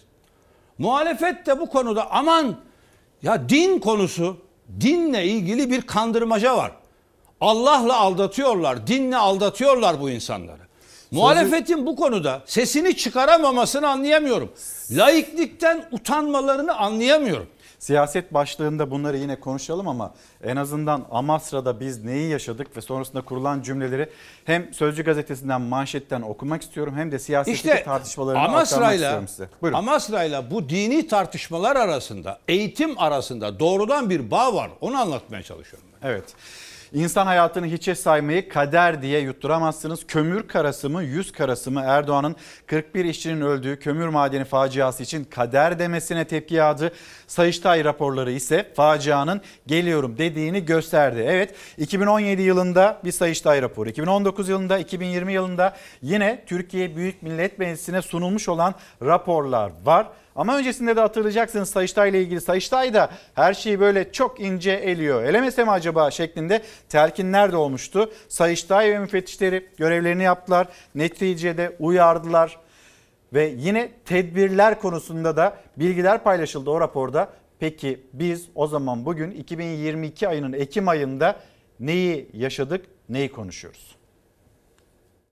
Birileri bununla dalgasını geçebilir ama önemli değil. Biz kader planına inanmış insanlarız. Bunlar her zaman olacaktır. Bunu da bilmemiz lazım. Evet, biz kadere inanırız ama önce tedbir, sonra Allah'ın takdiri. Tedbir bizden, takdir Allah'tan. Kader, takdir çerçevesinde eğer siz geçiştirirseniz, üzerine gitmezseniz bu büyük hata olur. Üstelik istismar olur. Fıtrata vurgu yapmak, kadere vurgu yapmak. Sen görevini yapmadın ve senin döneminde madenciler maalesef ölümden başka bir seçenek bırakmadığınız için günü geldiğinde ölüyorlar.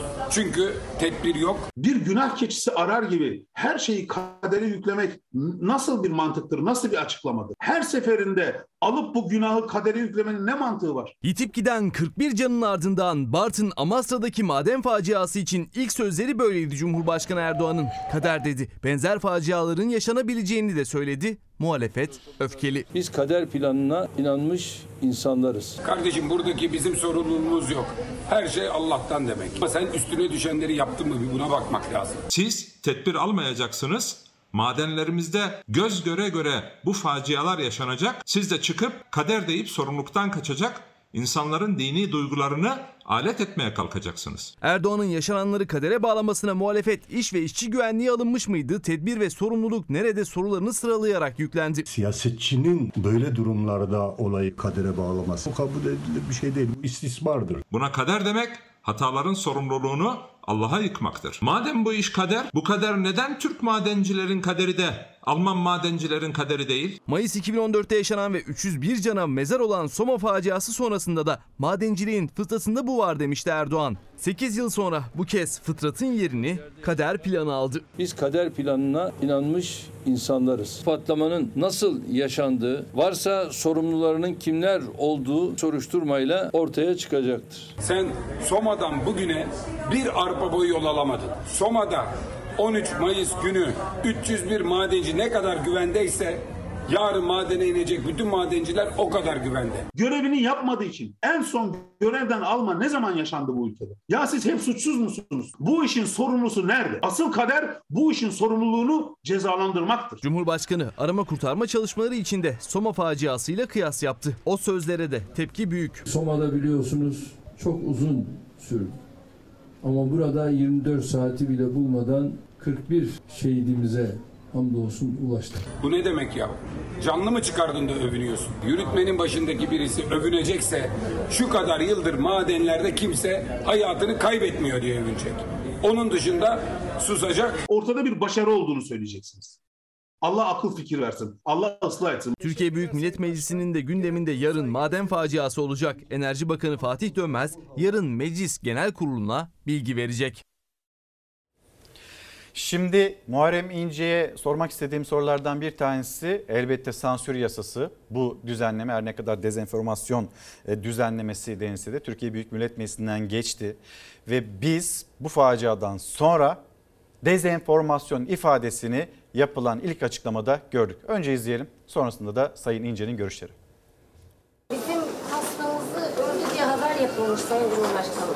Maalesef bu tür şeylerle yani bizi zor durumda bırakmak için yardımcı olma yerine Üzgünüm. maalesef bunları yapıyor. Evet.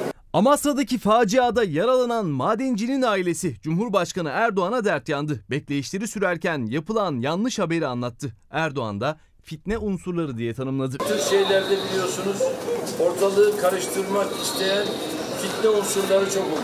Siyasetin gündeminde ise meclisten geçen dezenformasyon yasası sonrası facianın ardından dezenformasyon vurgulu mesaj vardı. İşte başladık dezenformasyon. Kamu kurumları bile, kitler bile başladı. İşine gelmeyince dezenformasyon. Kendi kusurunu örtmek için dezenformasyon. Eksik otlarda yüksek metan gazı ve iki bin on dokuz yılında yayınlanan Sayıştay raporu içerikli haberlerdeki yanlış ifadeler nedeniyle açıklamaya ihtiyaç duyulmuştur. Söz konusu haberler gerçeği yansıtmadığı gibi dezenformasyon içermektedir. Dezenformasyonu da suç haline getirdik. Dakika bir gol bir. iki bin on dokuz yılında yayınlanmış olan Sayıştay raporunda söz konusu Amasra'daki taş kömürü madeninde işçi eksikliğinden bahsediliyor. Benim bunu söylememin nesi dezenformasyon? Hayırdır? Yalan mı söylüyor devletin yargı kurumu? İşçi güvenliğinde riskler var diyor. Dezenformasyon suçuna üç yıla kadar hapis cezası öngören sansür yasası meclisten geçtikten hemen sonra dezenformasyon vurgulu ilk yalanlama Türkiye Taş Kömürü Kurumu'nun açıklamasında görüldü. iki bin on dokuz tarihli Sayıştay raporundaki uyarı ifadelerinin gündem olması, o raporları yazan müfettişlerin başındaki isim Sayıştay Enerji Grubu Başkanı İbrahim Özkarcı'nın Amasra Maden Ocağı'na faciadan dokuz gün önce yaptığı ziyaretle ilgili olarak. iki bin on dokuz yılında müessesenin dengelenmiş üretim derinliği eksi üç yüz metre olmuştur. Bu derinleşme ani gaz degajı ve grizu patlaması gibi ciddi kaza risklerinin artmasına neden olmaktadır. T T K yetkililerinin bu işten nasıl sıyrılırız, gazetecileri nasıl sustururuz diye düşünürken akıllarına son kabul edilen sansür yasası gelmiş olacak ki hemen dezenformasyon demeye başlamışlar. Böylece kanunun nerelerde kullanılacağını tekrar görmüş olduk. Çalışılan ortamdaki havada yüksek metan gazı tespit edildi şeklinde lanse edilmektedir. Ocak içerisindeki havalandırmayla kömürün bünyesindeki metan gazı birbirinden farklı konulardır. Dolayısıyla bu durum iş sağlığını ve güvenliğini etkileyen bir durum değildir. Söz konusu haberler gerçeğe yansıtmadığı gibi dezenformasyon içermektedir. Üzücü maden kazası sonrasında T T K hemen ortaya çıkan raporları hem de belgeli Sayıştay raporlarını dezenformasyon diye damgaladı bile. Yani bu dezenformasyon, bunu konuşamazsın, bunu yazamazsın. Bunun bir sonraki aşaması zaten savcının dava açması. Susturmak için dezenformasyon kalıbını kullanmaya başladılar bile. Türkiye Taş Kömürü Kurumu yıllardır göya yapılandırılacak, iyileştirilecek. Yapmadılar, yapmadılar. Şimdi dezenformasyon. Muhalefet, Türkiye Taş Kömürü Kurumu'nun iki bin on dokuz Sayıştay raporunun gündeme gelmesine dezenformasyon diyen açıklamasını yeni yasanın gölgesinde eleştirip topa tutarken AK Partili Mahir Ünal dezenformasyon suçunun oluşması için beş şart var dedi, sıraladı. Gerçeğe aykırı bir bilgi olup olmadığına yargı karar verecek. Bu da yeterli değil. Kamu barışını bozmaya elverişli olacak. O da yeterli değil. Alenen yayacak. Yani beş unsurun bir arada olduğunda suç teşekkül ediyor. Kardeşim beş kriter, beş kriter yok. Bir tane kriter var. Sarayın kriteri. Eğer muhalefsen söylediğin söz dezenformasyon, yalan. Eğer yandaşsan attığın her türlü yalan, milli bir duruş. Türkiye dezenformasyon kanunuyla sarayın hakimlerine hareket alanı sağladığı bir noktaya gelmiştir. Muhalefet dezenformasyon suçunun belirsizliğine dikkat çekip okları iktidara yöneltirken Mahir Ünal'ın örneklerle çizdiği çerçevede daha çok konuşulacak gibi. Doların kırk lira olacağını söyleyen bir kişi, deprem tahminlerini paylaşan bilim adamı bu suç kapsamına girmez. Uygulayıcı karar verir. Bugün Türkiye'de yüzde seksen üç nokta kırk beş'in üzerinde bir enflasyon yaşandığını düşünüyorum bir iktisatçı olarak. Şimdi ben yanlış bilgimi veriyorum. Bir tane bile TÜİK'in rakamlarına inanacak vatandaş bulabilecek misiniz sokakta? Ben beş tane kriter koydum. Bunların hepsi olursa bu yasa kapsamına gireceksiniz demekle işin içinden çıkamazsınız. Aslında herkese yargının sopasını göstermiş oluyorsunuz. Sayıştay yanlış ifade kullanmış, sözler, açıklamalar, rapor genç, gerçeği yansıtmıyor denilmiş, dezenformasyon denilmiş. Şimdi karşımıza çıktı. İlk işte e, Türkiye Taş Kömürü Kurumu ve dezenformasyon ifadesiyle karşı karşıya kaldık. Yargı karar verecek. Neyin doğru, neyin yanlış, neyin yanıltıcı olduğuna yargı nasıl karar veriyor? Bizim meslek örgütlerimize ne oldu da yargı karar veriyor? Ne dersiniz efendim? Bu sansür ee, düzenlemesiyle siyasetin başlarına da geçelim. Medyayı ele geçirdiler. Medyayı ele geçirdiler. Sırada sosyal medya var. Bunu susturmak lazım. Şimdi yirmi dokuzuncu madde ilginç. Okuyayım isterseniz. Sırf halk arasında endişe, korku veya panik yaratmak sahikiyle ülkenin iç ve dış güvenliği, kamu düzeni ve genel sağlığı ile ilgili gerçeğe aykırı bir bilgiyi kamu barışını bozmaya elverişli şekilde alenen yayan kimse bir yıldan üç yıla kadar hapis cezasıyla cezalandırıldı. Şimdi geri dönelim. iki bin on sekiz yılı Recep Tayyip Erdoğan Cumhurbaşkanı adayı, Muharrem İnce Cumhurbaşkanı adayı. Evet. Şimdi Muharrem İnce meydanlarda ne dedi? Aziz milletim, beni değil Erdoğan'ı seçerseniz dolar on lira olur dedim. Bilememişsiniz. Ben bunu dedim. on lira olur dedim. Dolar dört liraydı. Peki yandaş medya ne yazdı? Muharrem İnce'yi MİT sorgulasın. Muharrem İnce bunu nereden biliyor? Dış güçlerle mi görüşüyor? Yazdılar da yazdılar. Komedi tabii. Ben müneccim değilim. Ben verilere bakıyorum. Yapılan işlere bakıyorum. Öngörüyorum. Uzmanlarla çalışıyorum. Onların görüşleriyle, kendi siyasi görüşlerimi, onların ekonomik bilgileriyle, iktisat bilgileriyle kendi siyasi öngörülerimi biriktiriyorum ve bir öngörüde ben bile yanılmışım. Yanılmışım, on lira olur dedim, yirmi lira oldu. Bir daha seçilirse? Bakın bir daha seçilirse söylüyorum. Bak aziz milletim, Erdoğan bir daha seçilirse pazara giderken el arabasıyla para taşırsınız.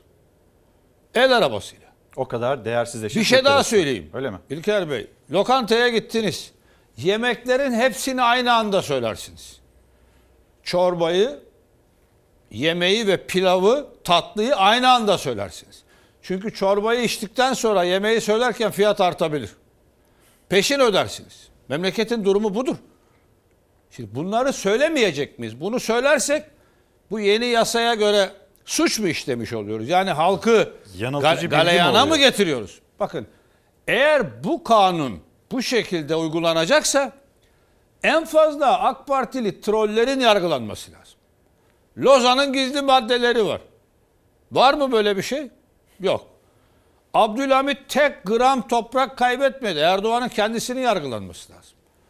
Bir kere toprağı da gramla ölçüyor ya. O da ilginç tabii yani. Metrekare, kilometrekare, santimetrekare yok da gramla ölçüyor. O da tartışılır bir konu. Camiye traktörle resmimi koydular benim. Traktörle girmişim gibi. Montaj yaptılar. Camiye ayakkabıyla girdiler dedi Erdoğan. Bira içtiler dedi. Görüntüleri var, cuma günü açıklayacağım dedi. Erdoğan'ın yargılanması lazım. Halkı kin ve nefrete sürükledi. Yalan söyledi millete. Böyle bir görüntü yok. Olsa beş yüz kere yayınlardı, siz de biliyorsunuz. Yani beş yüz kere yayınlardı.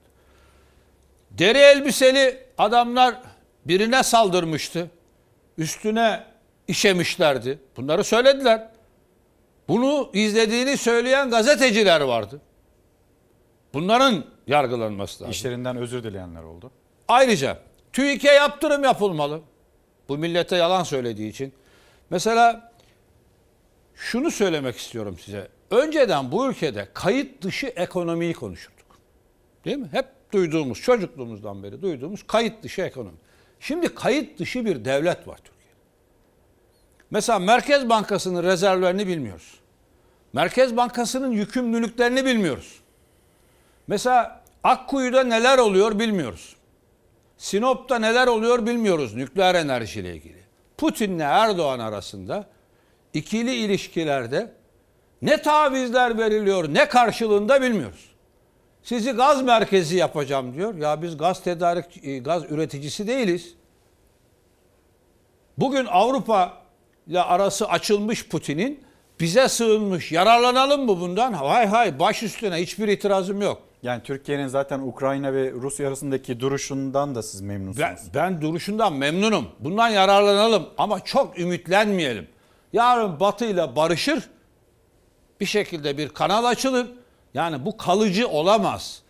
Bu Rusya ile bu ilişkimiz kalıcı olamaz. Çünkü biz gaz üreticisi değiliz. Sadece üzerinden gelip geçen bir toprak parçasından ibaret. Bu kalıcı olamaz ama ne tavizler veriliyor bu konuda Putin'e, Rusya'ya? Bunları bilmiyoruz çünkü kayıt dışı bir devlet var. Nükleer enerjiyle ilgili ne yapıldı bilmiyoruz. Merkez Bankası'nın rezervlerini bilmiyoruz. Ben bu Rusya ile ilgili bu muammalı durumu, gizli, bunu hayretler içerisinde izliyorum. Meclise bilgi verilmesi lazım. Ben şu anda milletvekili değilim ama milletvekili olsaydım meclise her gün kürsüye çıkardım, bilgi isterdim. Bu bilgiler yok. Şimdi neden sosyal medyayla e, neden, ne, nereye varılmak başka istemiyor? Nefes kalmadı. Türkiye'nin Türkiye'de özgürlükler yok oldu. Türkiye'de medya yazamıyor, çizemiyor. Yani e, düşünün, muhalefet medyası da aynı. Bir farkları yok. Mesela beni Halk T V'de hiçbir haberimi göremezsiniz. Tele bir'de, K R T'de hiçbir haberimi gör. Ölürsem belki yaparlar. Bir gün ölürsem haber yaparlar. Başka türlü haber, haber yapamazlar çünkü. Parasını keserler. Şimdi bunlar demokrat medyaymış. Geçiniz tabii. Allah'tan Fox gibi böyle bazı kanallar çağırıyor arada da biz de nefes alıyoruz, derdimizi anlatıyoruz. Yoksa yok Türkiye'de. Medya çökmüş durumda. Bu çöken medyada sosyal medyayı görüyor şimdi iktidar. Bu tabii faşistlerin, diktatörlerin, tek adamların uyguladığı şeylerdir. Bunlar gelip geçici işlerdir. Dayanamaz buna kimse. Yani bin dokuz yüz seksen yılında yaşamıyoruz. T R T'ye bir manga asker gönder, kanalın başına geç. Haydi bakalım Hasan Mutlucan'a da bir marş söylet, devlet yönetimine el koy. Böyle bir dünya yok artık. Yapamazsın. İran bile baş edemiyor. Çin bile baş edemiyor. Kuzey Kore de yakında baş edemeyecek. Onun için bunlar gelip geçici işlerdir.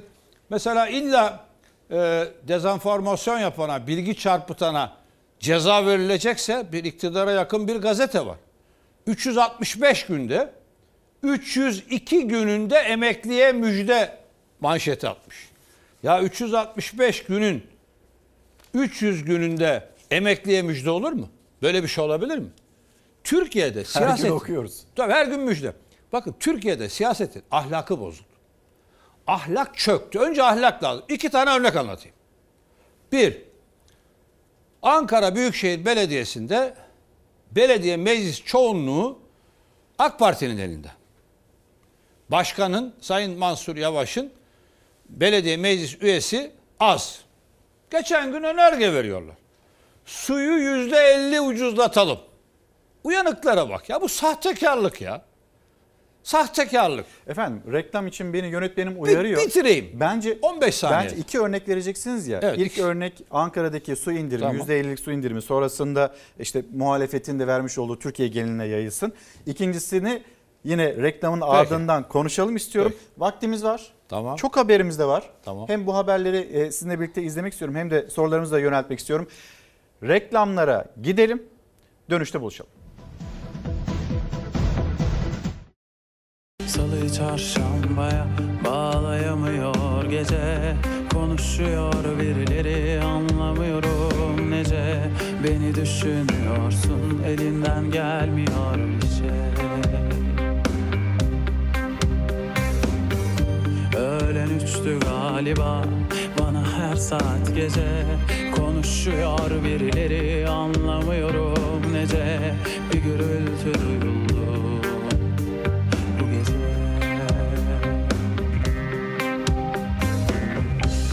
Beni boş ver, beni boş ver bu kez. Büyük adamların yanında küçük adım.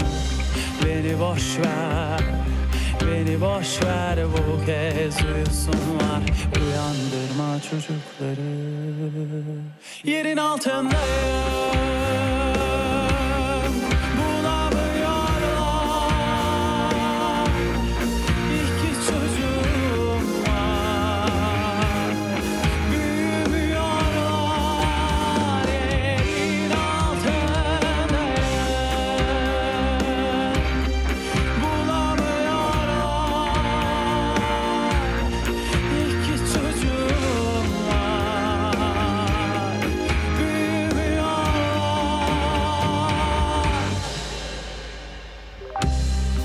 Boş ver, beni boş ver bu kez. Büyük adamların yanında kırk bir can madencilerimiz şehit oldu ve her biri ardında bir hikaye bıraktı.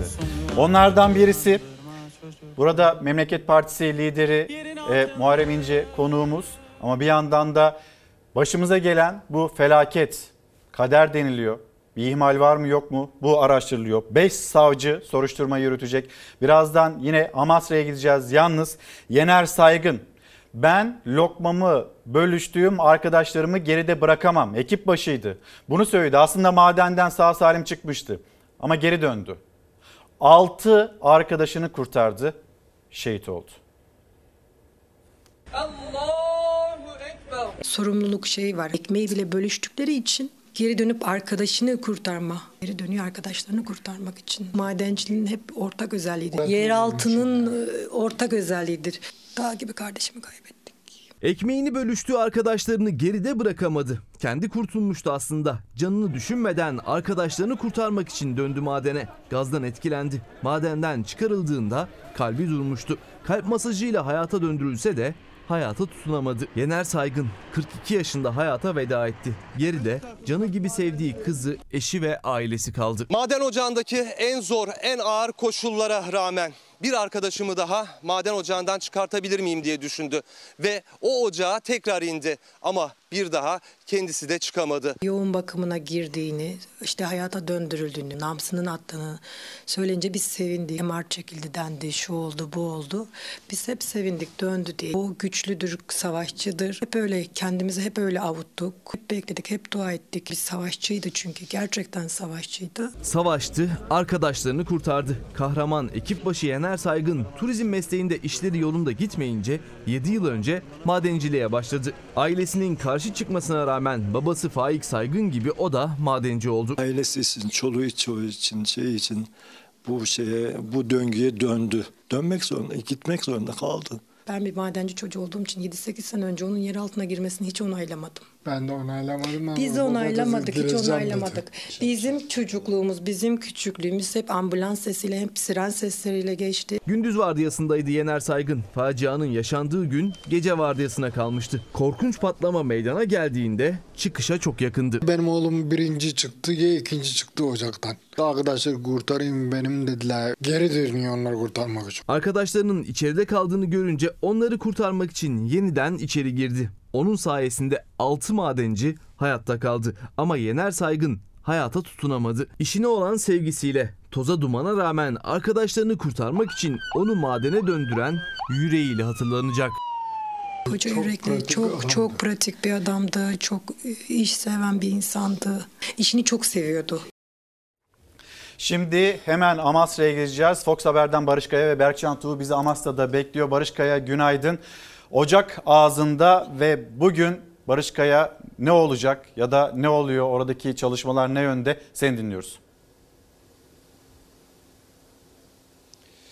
İlker Karagöz, şimdi Ocak'ta üretim durdu. Üretim durduğu için de sadece işte o yangını söndürme çalışmaları devam ediyor.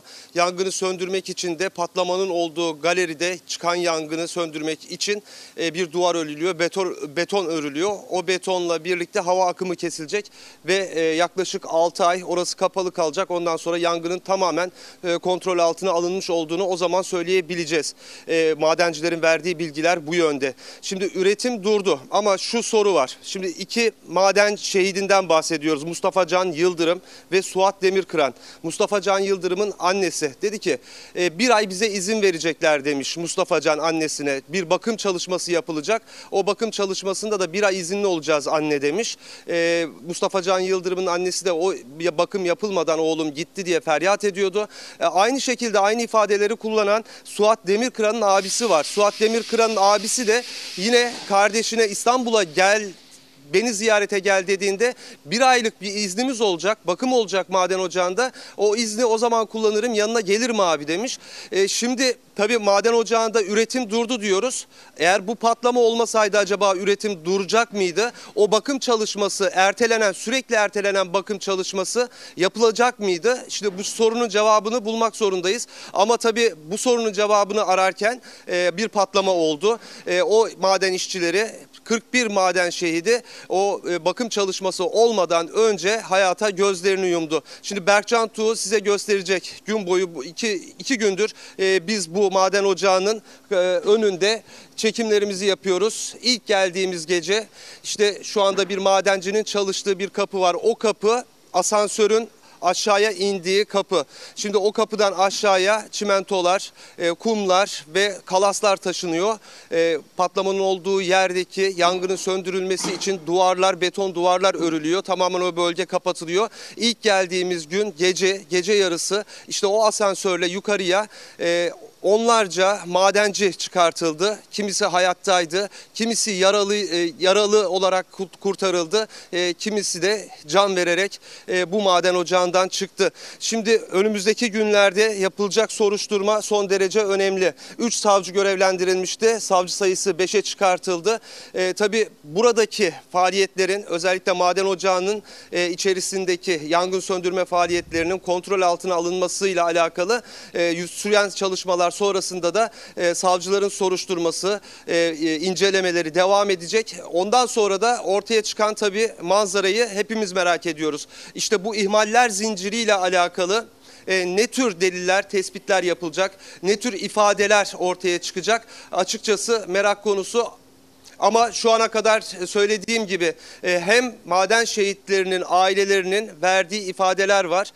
Bakım yapılacaktı ama o bakım yapılmadı. O bakım yapılmadan önce de işte bu patlama meydana geldi. İlker Karagöz.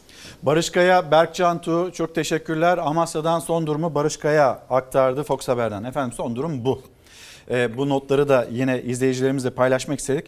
Ve bir de yirmi üç yaşında bir şehidimiz var. Onunla ilgili bilgileri de paylaşalım ve başlıklarımıza yine siyasette, ekonomide yine konuşacağız. İsterseniz Mustafa Can'ın hikayesine bir bakalım. Burada bir şey söyleyebilir miyim? Tabii ki, lütfen. Şimdi hani şair diyor ya, kara akar Zonguldak deresi, yüz karası değil kömür karası, böyle kazanılır ekmek parası diyor ya. Şimdi o kardeşimizi gördükçe yani sağ kurtuluyor, arkadaşlarımı bırakamam deyip içeriye gidiyor ve yaşamını yitiriyor. Yener Saygın. Şimdi bakın bu tüylerini diken diken ediyor insan. İşte o yüzden ben bu toprağın insanına güveniyorum. Kime güveniyorum biliyor musunuz? Bakın ekonomimiz bozuk olsa da, sokaklarımız mülteci dolu olsa da, tarımımız çökmüş olsa da ben bu toprağın insanına güveniyorum. Yani o çocuk gibi, çocuk diyorum çünkü benden on altı yaş küçük. Hani sedyeyi pisletmeyen, yatmak istemeyen bir amcamız vardı. Soma'daki madencimiz. Soma'daki. Ona güveniyorum. Mesela yolda bulduğu ekmeği öpüp kenara koyanlara güveniyorum. Kan verenlere güveniyorum. Trafik ışıklarına her şeye rağmen duranlara güveniyorum. Yetimin başını okşayanlar var bu ülkede. Komşusunun aç olup olmadığını soranlar var. Ya bu toprağın çok güzel insanları var. Bu topraklarda hep hırsız, uğursuz yok. İşte böyle çocuklar var. Onun için ben bu ülkenin insanına güveniyorum. Ve şimdi de Mustafa Can bu ülkenin insanıydı. yirmi üç yaşında bir evladıydı. kırk birinci şehidimiz o oldu. Ben abimi şehit etmedim. Geç yaşta şehit etmedim abimi, oğlum demek istemiyorum. Yavrum beni araşan beni aramazsın. Çok merak ediyorum yavrum. Ümidim vardı benim, Allah'ta ümidim vardı. Ha gene var. Ümidimiz bitmedi. Nurten Yıldırım'ın abisi terör şehidiydi. Oğlunu da al bayrağı sarılı tabutuna defalarca sarılarak uğurladı. Mustafa Can Yıldırım son çıkarılan maden işçisiydi. Annesi, ablası, tüm ailesi hastane önünde saatlerce ondan iyi bir haber gelmesini beklemişti. Ama o iyi haber gelmedi. Mustafa Can Yıldırım henüz yirmi üç yaşındayken hayatını kaybetti. Cenaze töreninde acı, gözyaşı ve isyan bir aradaydı. İmanlı vardı, ne olursunuz, kimsenin yanında kalmasın. Mustafa Can Yıldırım madenciliğe yirmi yaşında başlamıştı. üç yıldır yerin metrelerce altından ekmeğini çıkarıyordu. Facianın ardından bir süre ulaşılamadı Yıldırım'a. Ailesinin, yakınlarının endişeli bekleyişi başladı. Anne Nurten Yıldırım'ın gözyaşları onu beklerken hiç dinmedi. Nerede benim yavrum, nerede? Allah'ım sen büyük şey yarabbim, bana bağışlamışım. Bir şey bilmeden niye kendini cenab ediyorsun? Ümidim vardı benim, Allah'ta ümidim vardı. Ha gene var, ümidimiz bitmedi. Mustafa Can Yıldırım en son ulaşılabilen maden işçisi oldu. Maden ocağının önünden hastaneye uzanan bekleyiş de genç işçinin cansız bedenini taşıyan ambulansın gelmesiyle sona erdi.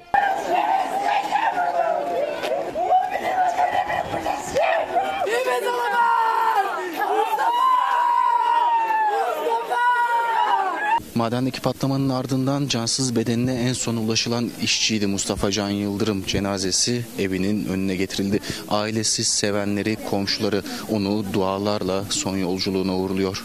Mustafa Can Yıldırım son yolculuğuna Bartın'ın Amasra ilçesine bağlı Makaracı köyünde uğurlandı. Evinin önüne getirilen al bayrağı sarılı tabutuna annesi defalarca sarıldı. Ablası ise sorumluların bulunması için feryat etti.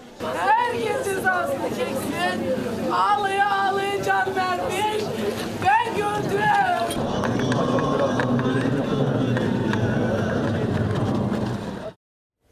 Ve şimdi şehir şehir Bartın protestoları. Kaza değil cinayet, kaza değil katliam. Dün Soma, Ermenek, bugün Bartın. Kaza değil cinayet, fıtrat değil katliam. İstanbul, İzmir, Bursa, Eskişehir. Yurttan isyan ve protesto sesleri yükseldi.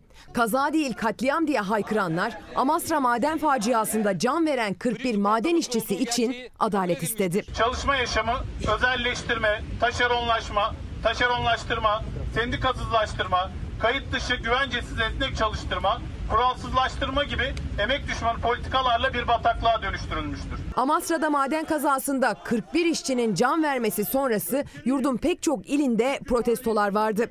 Bursa Demokrasi Güçleri madenden başka çalışma imkanı olmayan işçilerin mecburiyetlerini hatırlattı. Madenden başka yapacakları, hayatlarını kazanabilecekleri bir iş söz konusu değil. Ve her gün madene indiklerinde aileleriyle vedalaşarak gidiyorlar madenlere. Kadrolaşma, liyakatsiz atamalar ve mühendislerin yetki ve sorumluluklarının yeterli ve doğru belirlenmemiş olması yukarıda sıralanan sayısız soruna neden olmuş ve ne yazık ki bu facia meydana gelmiştir. Emek ve Demokrasi Güçlerinin çağrısıyla bir araya gelen İzmirliler bilim, uzmanlık, denetim dedi, liyakatsiz atamalara dikkat çekti. İnsanlar sağken, hayattayken, yaşıyorken verilmeyen kıymet, öldükten sonra yapılan açıklamalar, sanki her adama sahip çıkılmış gibi yapılan söylemler ne yazık ki timsah gözyaşları dökerek bu işin üstünü kapatamazlar arkadaşlar. Eskişehir'deki protestolarda disk temsilcisi timsah gözyaşları dedi. İşçilerin toplu ölümlerinin hatırlatıldığı eylemlerden artık yeter sesleri yükseldi. Artık yeter diyoruz. Emeğimiz, haklarımız, hayatlarımızı, geleceğimiz için yeter diyoruz. Şehitlerimizden Yasin Çelik, güneşi görebilmek için karanlığı kazıyoruz.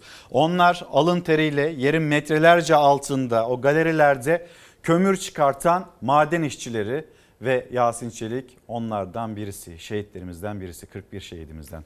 Ekmek parası için oradalar. Para kazanmak zor, geçim zor, evlatlar için bir gelecek hazırlayabilmek zor. Az önce kalmıştık. Ankara örneği veriyordunuz. Ankara'da yüzde elli. iki yaşanmış örneği anlatıyordum. Bunlardan birisi AK Parti'nin belediye meclis üyesi çoğunluğu var Ankara Büyükşehir'de. Önerge veriyorlar. Su fiyatını yüzde elli azaltıyorlar. Ya böyle bir sahtekarlık olamaz. Niye? Başkan başka partiden diye. Sözüm ona Sayın Mansur Yavaş'ı sıkıştıracaklar. Peki o belediye meclis üyelerine sesleniyorum. Sizin Büyük Millet Meclisi'nde de çoğunluğunuz var.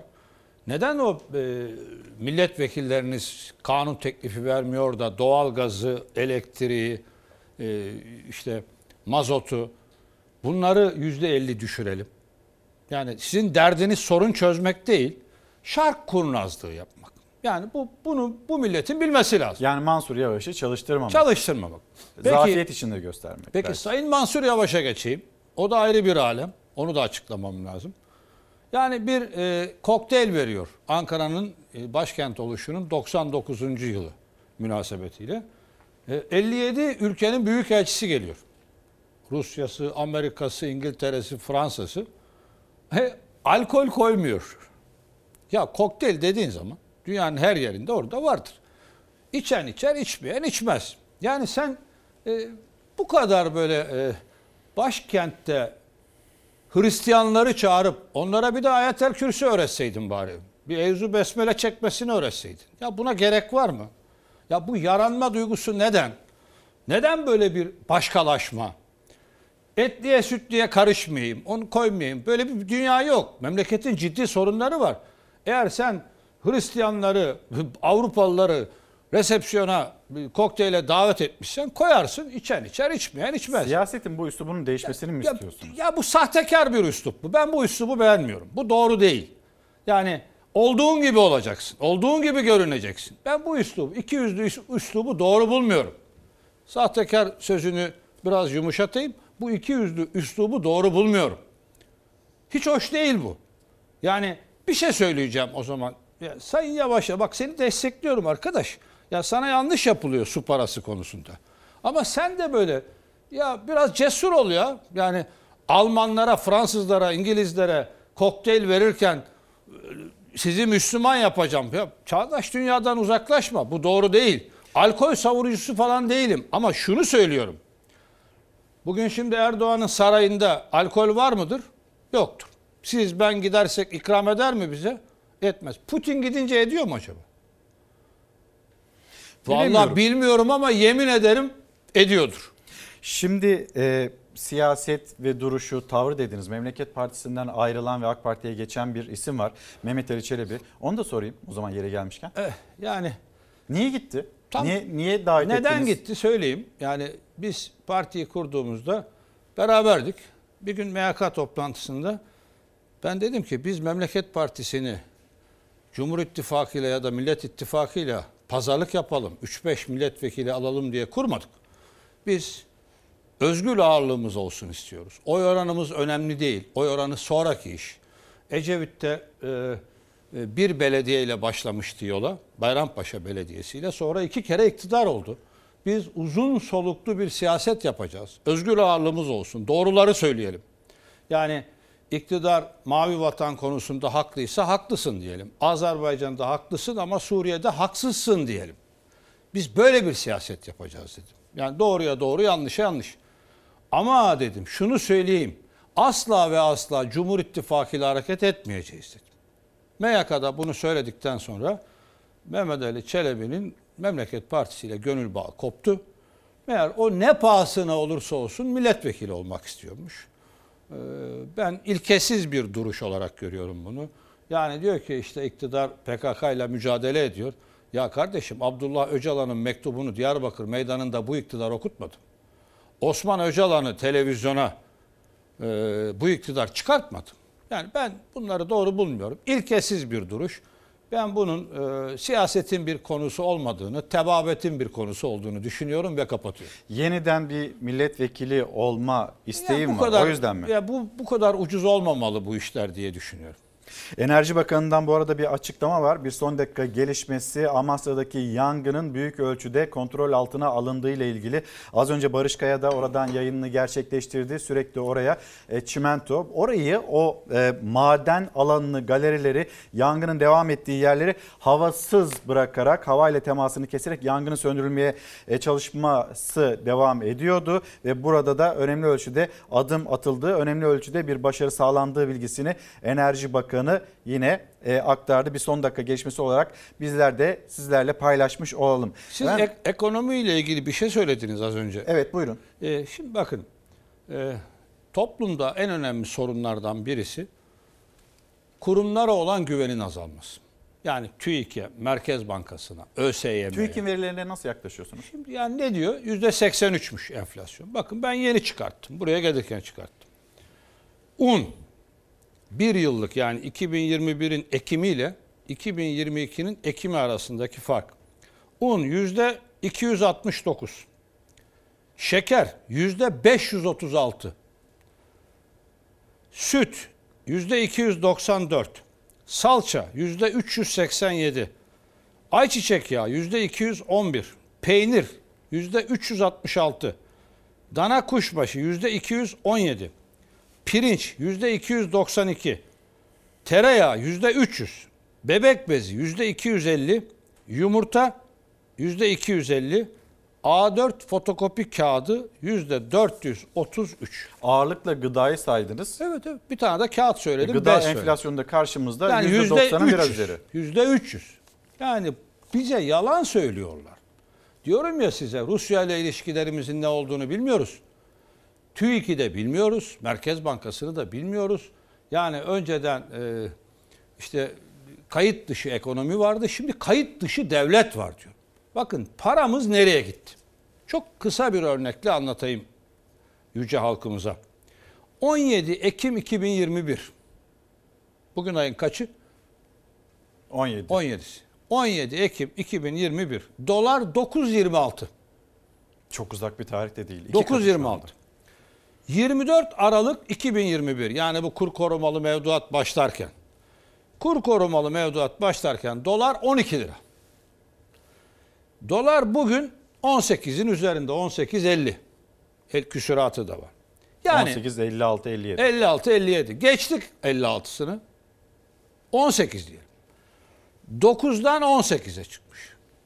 Ya da yirmi dört Aralık'ı alırsak on iki'den on sekize çıkmış. Hadi yirmi dört Aralık'ı alalım. K K M başlayınca alalım. yüzde elli artmış değil mi?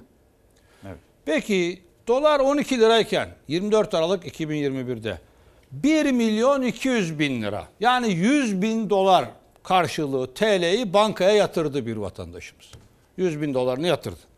bir milyon iki yüz bin T L. Şimdi bu para oldu bir milyon sekiz yüz elli bin T L.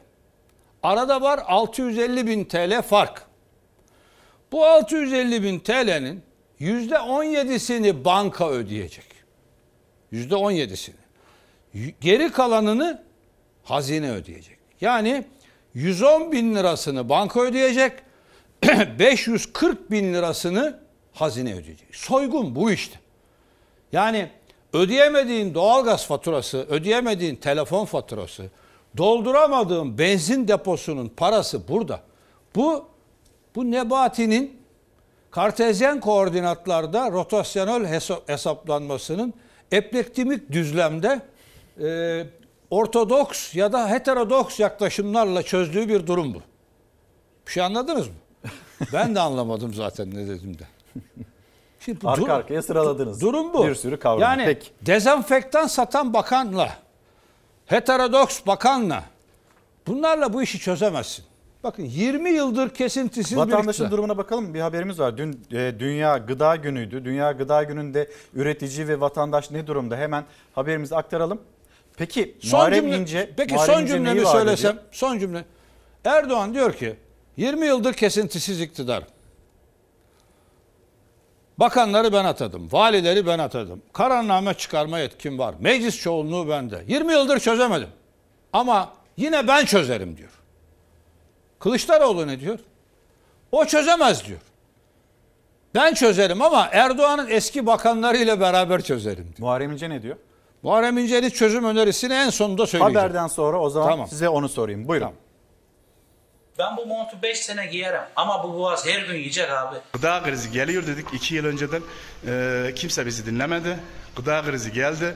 Hakkımızı arıyoruz ya. Tarlada, mandırada, tezgahta yangın. Mazot, gübre, yem ve daha birçok kalemde zam üstüne zam. İşte Dünya Gıda Günü'nde Türkiye. Ürün fiyatlarını baskılayarak enflasyonu düşüremeyiz.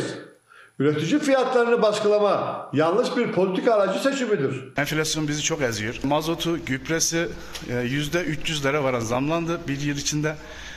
Bunun akabinde kaba yemlere zam geldi. Kendi tarlamızdan bir çizim saman bize bin T L'ye mal oluyor. bin beş yüz T L'ye mal oluyor. Dışarıya gittiği zaman çoğu besicimize bu iki bin beş yüz üç bin lira mal oluyor. Et ve süt üreticileri Dünya Gıda Günü olarak kutlanan on altı Ekim'de et ve süt fiyatlarını protesto etmek için sanayicilere ürün satmayacaklarını duyurdu. Kahramanmaraşlı besici Yakup Konan gıda krizi konusunda uyarmıştık dedi. Samsunlu üretici Davut Battalsa üreticiyi küstürmeyin diye isyan etti. Yani burada bir matematik profesörü olmaya gerek yok ki abi. Bu girdi maliyetleri düşmedikten sonra biz bu işin içinden çıkamayız. Biz meşakkatli bir sektörün için değil. Babam da ölse ilkin burada dananın yemini vereceksin. Sonra gidip babanın başına ağlayacaksın. Bu işin ne düğünü var ne bayramı var. Sen bizi niye küstüreyim abi? Yüksek enflasyon üreticiyi de alım gücü düşen vatandaşı da ezdi geçti. Çiftçi her şeye rağmen ekmeye biçmeye devam ediyor ama küskün. Türkiye Ziraat Odaları Birliği Başkanı Şemsi Bayraktar uyardı.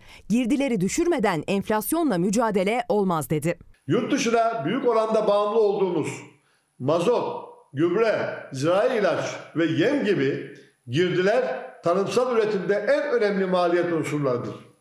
iki bin yirmi iki yılıyla birlikte döviz kurlarındaki önemli artışlar bu maliyetleri de artırdı. Yani görünen köy. Maliyeti sürekli artan girdilerle üretimde kalmak zor. Neticesi ise verim düşüklüğü, ihracat sınırlamaları ise pazar kaybı. Çağrı, uyarı yönetenlere. Biz hiçbir zaman önümüzü göremedik ki abi. Baktık ki abi bu iş bizi görecek.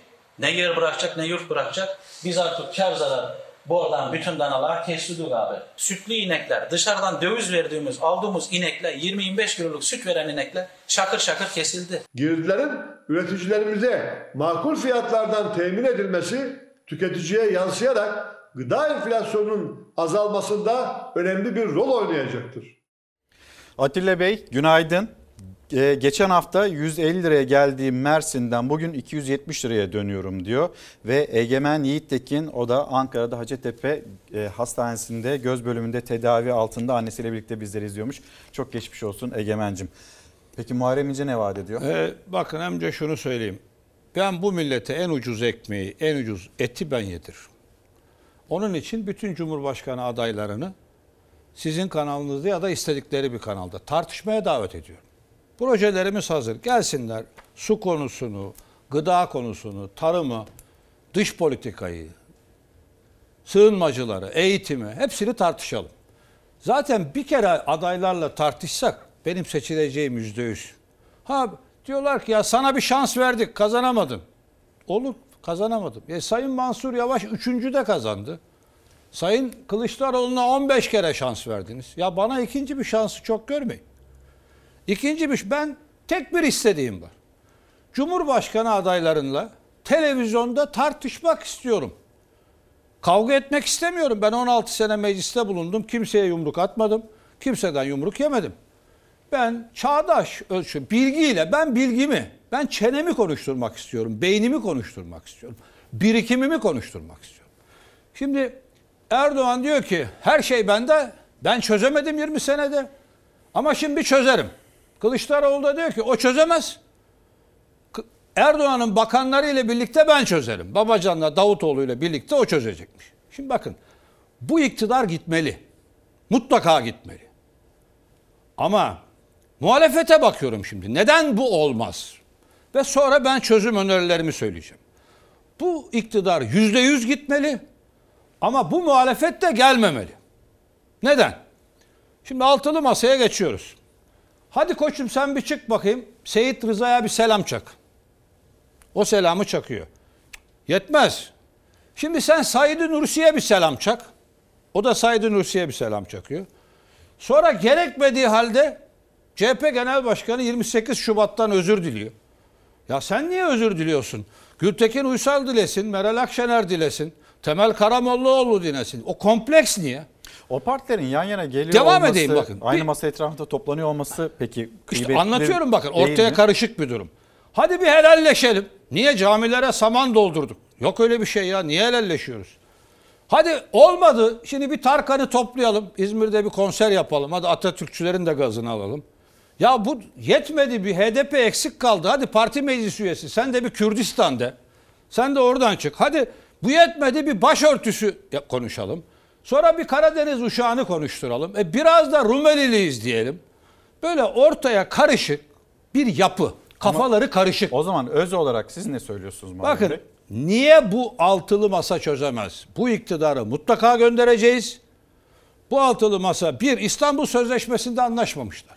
Sığınmacılar konusunda anlaşmamışlar. Eğitimi konusunda anlaşmamışlar. Bak biz çok netiz. Tarikatları eğitimden sileceğim. Nokta. Hiç, katışıksız, tavizsiz. Siz adaysınız bu arada. Evet. Ee, bir yandan da Ümit Özdağ ile görüşmeleriniz devam ediyor. Bunlar istikşafi görüşmeler mi, yoksa bir ittifaka varacak mı? Nasıl gözlemliyoruz? E, görüşüyoruz biz e, Sayın Özdağ'la. Memleket meseleleri üzerine kafa yoran bir e, hocamız, bir e, Sayın Genel Başkan. E, pek çok konuda uyuşuyoruz ama anlaşamadığımız yerler de var. Biz... görüşmelerimize devam ediyoruz. Altılı masa gibi. Altılı masada hayır, da hayır, benzer hayır. bir durum var. Biz öyle milletin önüne çıkıp işte senin dolman güzel, sizin karnıyarık daha iyiydi, sizin organik meyveler, böyle bir durumumuz yok. Biz sohbet ediyoruz ama Memleket Partisi'nin çözümünü söyleyeyim size. O zaman son söz son sizde. Çözümünüz Bak, nedir? Çok az da bir süremiz bir, kalmışken. Bir, Amerika'ya falan gitmeye gerek yok. Amerika'dan Amerika'ya göz kırpmaya da gerek yok. Ne Amerikancıyız ne Rusçuyuz. Yerli, milli, aklı, kalbi, gönlü, yüreği Ankara'da olan insanım ben.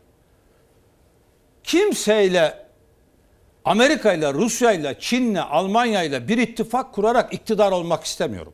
Milletin gönlünde olacaksa bu iş olacak, olmayacaksa da olmasın. Emekli milletvekili olurum, sorun değil yani. Bir, devlete olan güvenden başlayacağız. TÜİK, Merkez Bankası, ÖSYM, E P D K, B D D K, bunu kuracağız. İki, bağımsız bir yargı düzeni olmadan ekonomi düzelmez. Bağımsız bir yargı düzenini kuracağız. Üç, liyakat. Liyakat esas olacak. Bunu mutlaka sağlayacağız. Şeffaflık, hesap verme, bunu sağlayacağız. Kamu ihale kanunu yeniden düzenleyeceğiz. Rekabete açık hale getireceğiz. Tarımı ayağa kaldıracağız. Tarımda ve hayvancılıkta modern teknolojiler uygulayacağız. Nitelikli eğitim olmazsa olmazımızdır. Üç A'yı egemen kılacağız. Akıl, ahlak, adalet ve özgür basın, konuşan üniversite. Özgür basın, konuşan üniversite ve en sonuncusunu söyleyeyim, tasarruf. Vatandaşta tasarruf değil, devlette tasarruf, sarayda tasarruf, cuma konvoyunda tasarruf, uçakta tasarruf, yemekte tasarruf, benzinde tasarruf. Ama devlette. Efendim çok teşekkür ederim geldiğiniz için. Ederim. Zor bir günde e, Memleket Partisi lideri Muharrem İnce ile hem e, Amasra'yı konuştuk hem de bir yandan memleketin memleketin gündemini, konularını.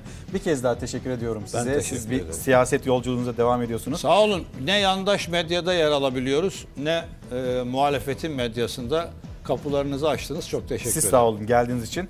Şimdi reklam diyeceğiz. Dönüşte buluşacağız. Yaslı bir hafta sonu ve yine yaslı bir hafta başlangıcı, zor da bir yayındı açıkçası bizim için. Önümüzdeki günlerde de Amasya'da yaşanılan bu faciayı konuşmaya devam edeceğiz. Neden olduğunu konuşmaya devam edeceğiz. Bugün için noktalarken iki kitap göstermek istiyorum. Şenel Bilsel, Sare, hemen bir göstereyim sizlere. Ve Murat Terlemez, Sen Bir Şey Değil, Her Bir Şeysin kitabı bizimle paylaştı. Kapatırken teşekkürümüz de sizlere. Bizi izlediğiniz için teşekkür ederiz. Yarın sabah yedi elli beş itibariyle bizler yine de haberlerimizle karşınızda olacağız. Buluşuncaya dek hoşça kalın. Güzel bir gün olsun olabildiğince.